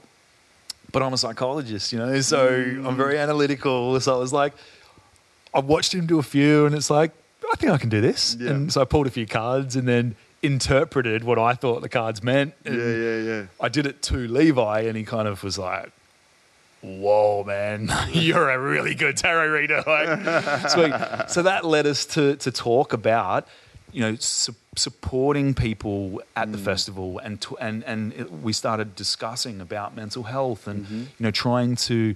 Um, you know, bring hope to people, and, and our mm. discussion started like that, mm-hmm. and then it led into you know next next year adam you know you, you could you should probably come down and we could do a joint stall and we could have the pirate stall at the front or whatever but out the back like you could do like a psychology service Yeah, right. and i was like Dude. Yes. wow like that is an interesting idea Absolutely, man. what do you think about this I think it's a wonderful idea, bro. So, Earth Freak next year. well look it's very unlikely that's going to happen Okay. for, for Earth Frequency, um, only because I'm very busy with work currently, and it would it, it would require some organisation and, and all the rest of it. Sure. But yeah, I'm I'm particularly interested in your your feedback in Yeah, terms yeah. of the, the merit of this idea and Oh, and whether you think it would serve people in this sort of environment. Totally, Um, man. you know the wellness tent idea was it was very interesting experiment in terms of kind of offering this kind of free Mm. Kind of advice you know pamphlets and stuff Yeah, but yeah. as i sort of said there were inherent issues with that that concept Mm. so i'm i'm literally here now asking for your feedback in relation to the idea of Yeah. what if there was like a paid service Mm. just like there are masseuses Yeah, and, sure. you know, if somebody saw Mm. a, a sign for mental health counseling or mental health Mm. support, something Mm. like this, you know, and people had to actually think about it and go, would I part with Yeah. 30 bucks Yeah. to go and sit with a you know, Mm. professional psychologist yeah, at a festival? I think it's a it's a bloody brilliant idea, man. You think people would respond to it? I think so. Um, it's just hard to say which event, but I think yeah, that'd be a winner, man. And I So think somewhere like like Earth Frequency or the the, the types of events where the models Mm. are greater than let's just come together and Yeah. get off our head and listen to music. Yeah, exactly. Yeah, That's yeah. the kind of Uh-huh. environment that I'm thinking that, Yeah, it, yeah. that it sort of could work. I mean, coalescence, absolutely, man. Um, yeah, I, I think it's a necessary avenue, man, for festivals today, bro. I'm I'm just thinking too, you know, like the amount of people that would be part of this community, and part of this culture, Mm. that could be struggling with, with mental health issues For sure. and perhaps even be a little bit skeptical of normal mental health services Mhm. out in the wider community Exactly. Yeah. and yeah. not perhaps maybe go and see a psychologist or a counselor and Mm. even if the service that was provided Mm. is come and have a chat about what psychology is Yeah, and about yeah. what counseling is Yeah. so to perhaps maybe try and reduce or minimize the fears that they Mm. have Mhm. so that when they leave the festival and they're in amongst society wigging out they actually feel comfortable enough to go and reach out to a professional to get some support or That's help. it. Yeah, that f- initial step, man. That's right. Because, I mean, the festival is like kind of that's where barriers are broken, like anxieties, you know, Yeah, yeah. fears. Y y it's your, your tribe, so to speak. You know, when you're in an event like Earth Frequency is a great example. Um, so yeah, and like when you unplug back in the matrix, it's yeah, people are lost, man, and people, you know, seeking help is such a. It's just you just can't. You got to be strong and yeah, and people just kind of give in and just bottle it down and yeah. Cool, bro. Well, thank you for that feedback. I'm, I- I I'm giving it it's a great serious thought, man. but I but I do need a little bit more feedback from from people like yourself Yeah. to, to validate this idea. Yeah, yeah, yeah. Um, the, the the one other thing, and I know that we're starting to, to get on to time. Unfortunately, yeah. Um, so maybe we can um, we can save this for another conversation. I think If it's- um, would you like to come back and keep I'd keep love this to. going, keep Yeah, this bubbling? I'm actually gutted. I got to leave, man. I think I'd love another coffee and kick back. So the but, um, so the theme the theme that I really feel that Mm. I would love to talk to you about, like in Okay. future, Sure. is tribalism, and and you've mentioned tribe a couple of times. Mm. Um, because I think this is a really, really important Mhm. concept to, Mhm. to nut out a little bit. Mm. Because I think that there are some inherent problems in everybody thinking that tribalism is the, the answer to stuff. Yeah. I think there are some inherent problems with tribalism. For sure. And I think it's really important, especially for people like you and me who have some influence. We're developing festivals and making podcasts and stuff. Mm. I think it's really important to to have a dialogue about Mm. this so Yeah. that people can become aware of perhaps what the inherent issues Mm. in tribalism really are. and, Yeah, yeah. and when I say inherent issues, I'm talking big picture things here, like you know, Nazi Germany was a product of tribalism. Mm. Yeah. Wow. You know, communist Russia was Mm. A product of Uh-huh. people thinking that we're all one and we should Yeah. all be the same. Yeah. Yeah. Yeah. And we don't want to have those sorts of issues Mm. emerge again. And, and I don't believe that everybody that's in our culture going to festivals and that want to see something Mm. like Nazi Germany or communist Russia Yeah. happen again. Yeah. And I always go to those examples because they're the biggest ones that people Yeah. can can relate to. Absolutely. Yeah. Yeah. so I'd love to talk more about that with you. Yeah. so let's do it again. Let's do it again. Absolutely, bro. But for Absolutely. now, yeah, you got to get going. You got to go pick up some artists from the airport and take them up to the the festival for this weekend, and you're playing it and all the rest of it. So Yeah, yeah, man. It should so be hope- fun. I Um, have a ball. I was considering going, but I've decided that it's a long way to drive, and Yeah. I, I need to have a bit more rest. So Yeah. I won't be there. But I hope you have a blast. You can't make it, man. It's actually quite funny um, because we are just talking about festivals. You know, like shutting off early. I think is something we agree on, and uh, Mm. hopefully, as a whole, it's something we can accept and you know be healthier and happier for in the future.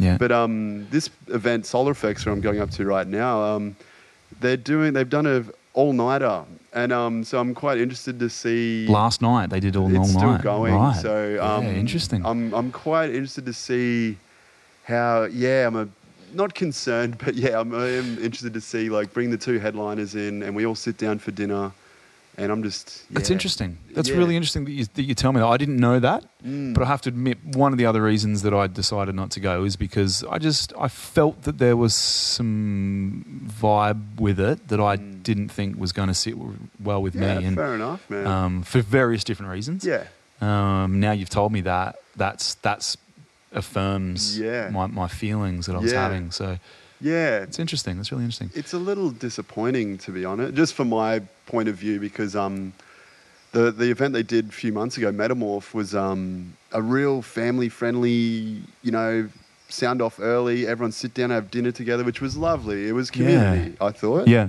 yeah, Um, so yeah, I thought it was. It was like, oh, okay, interesting. They're going for the yeah. full 48 hours of. So, anyways, um, I hope they've got some rest because some dancing to do later anyway.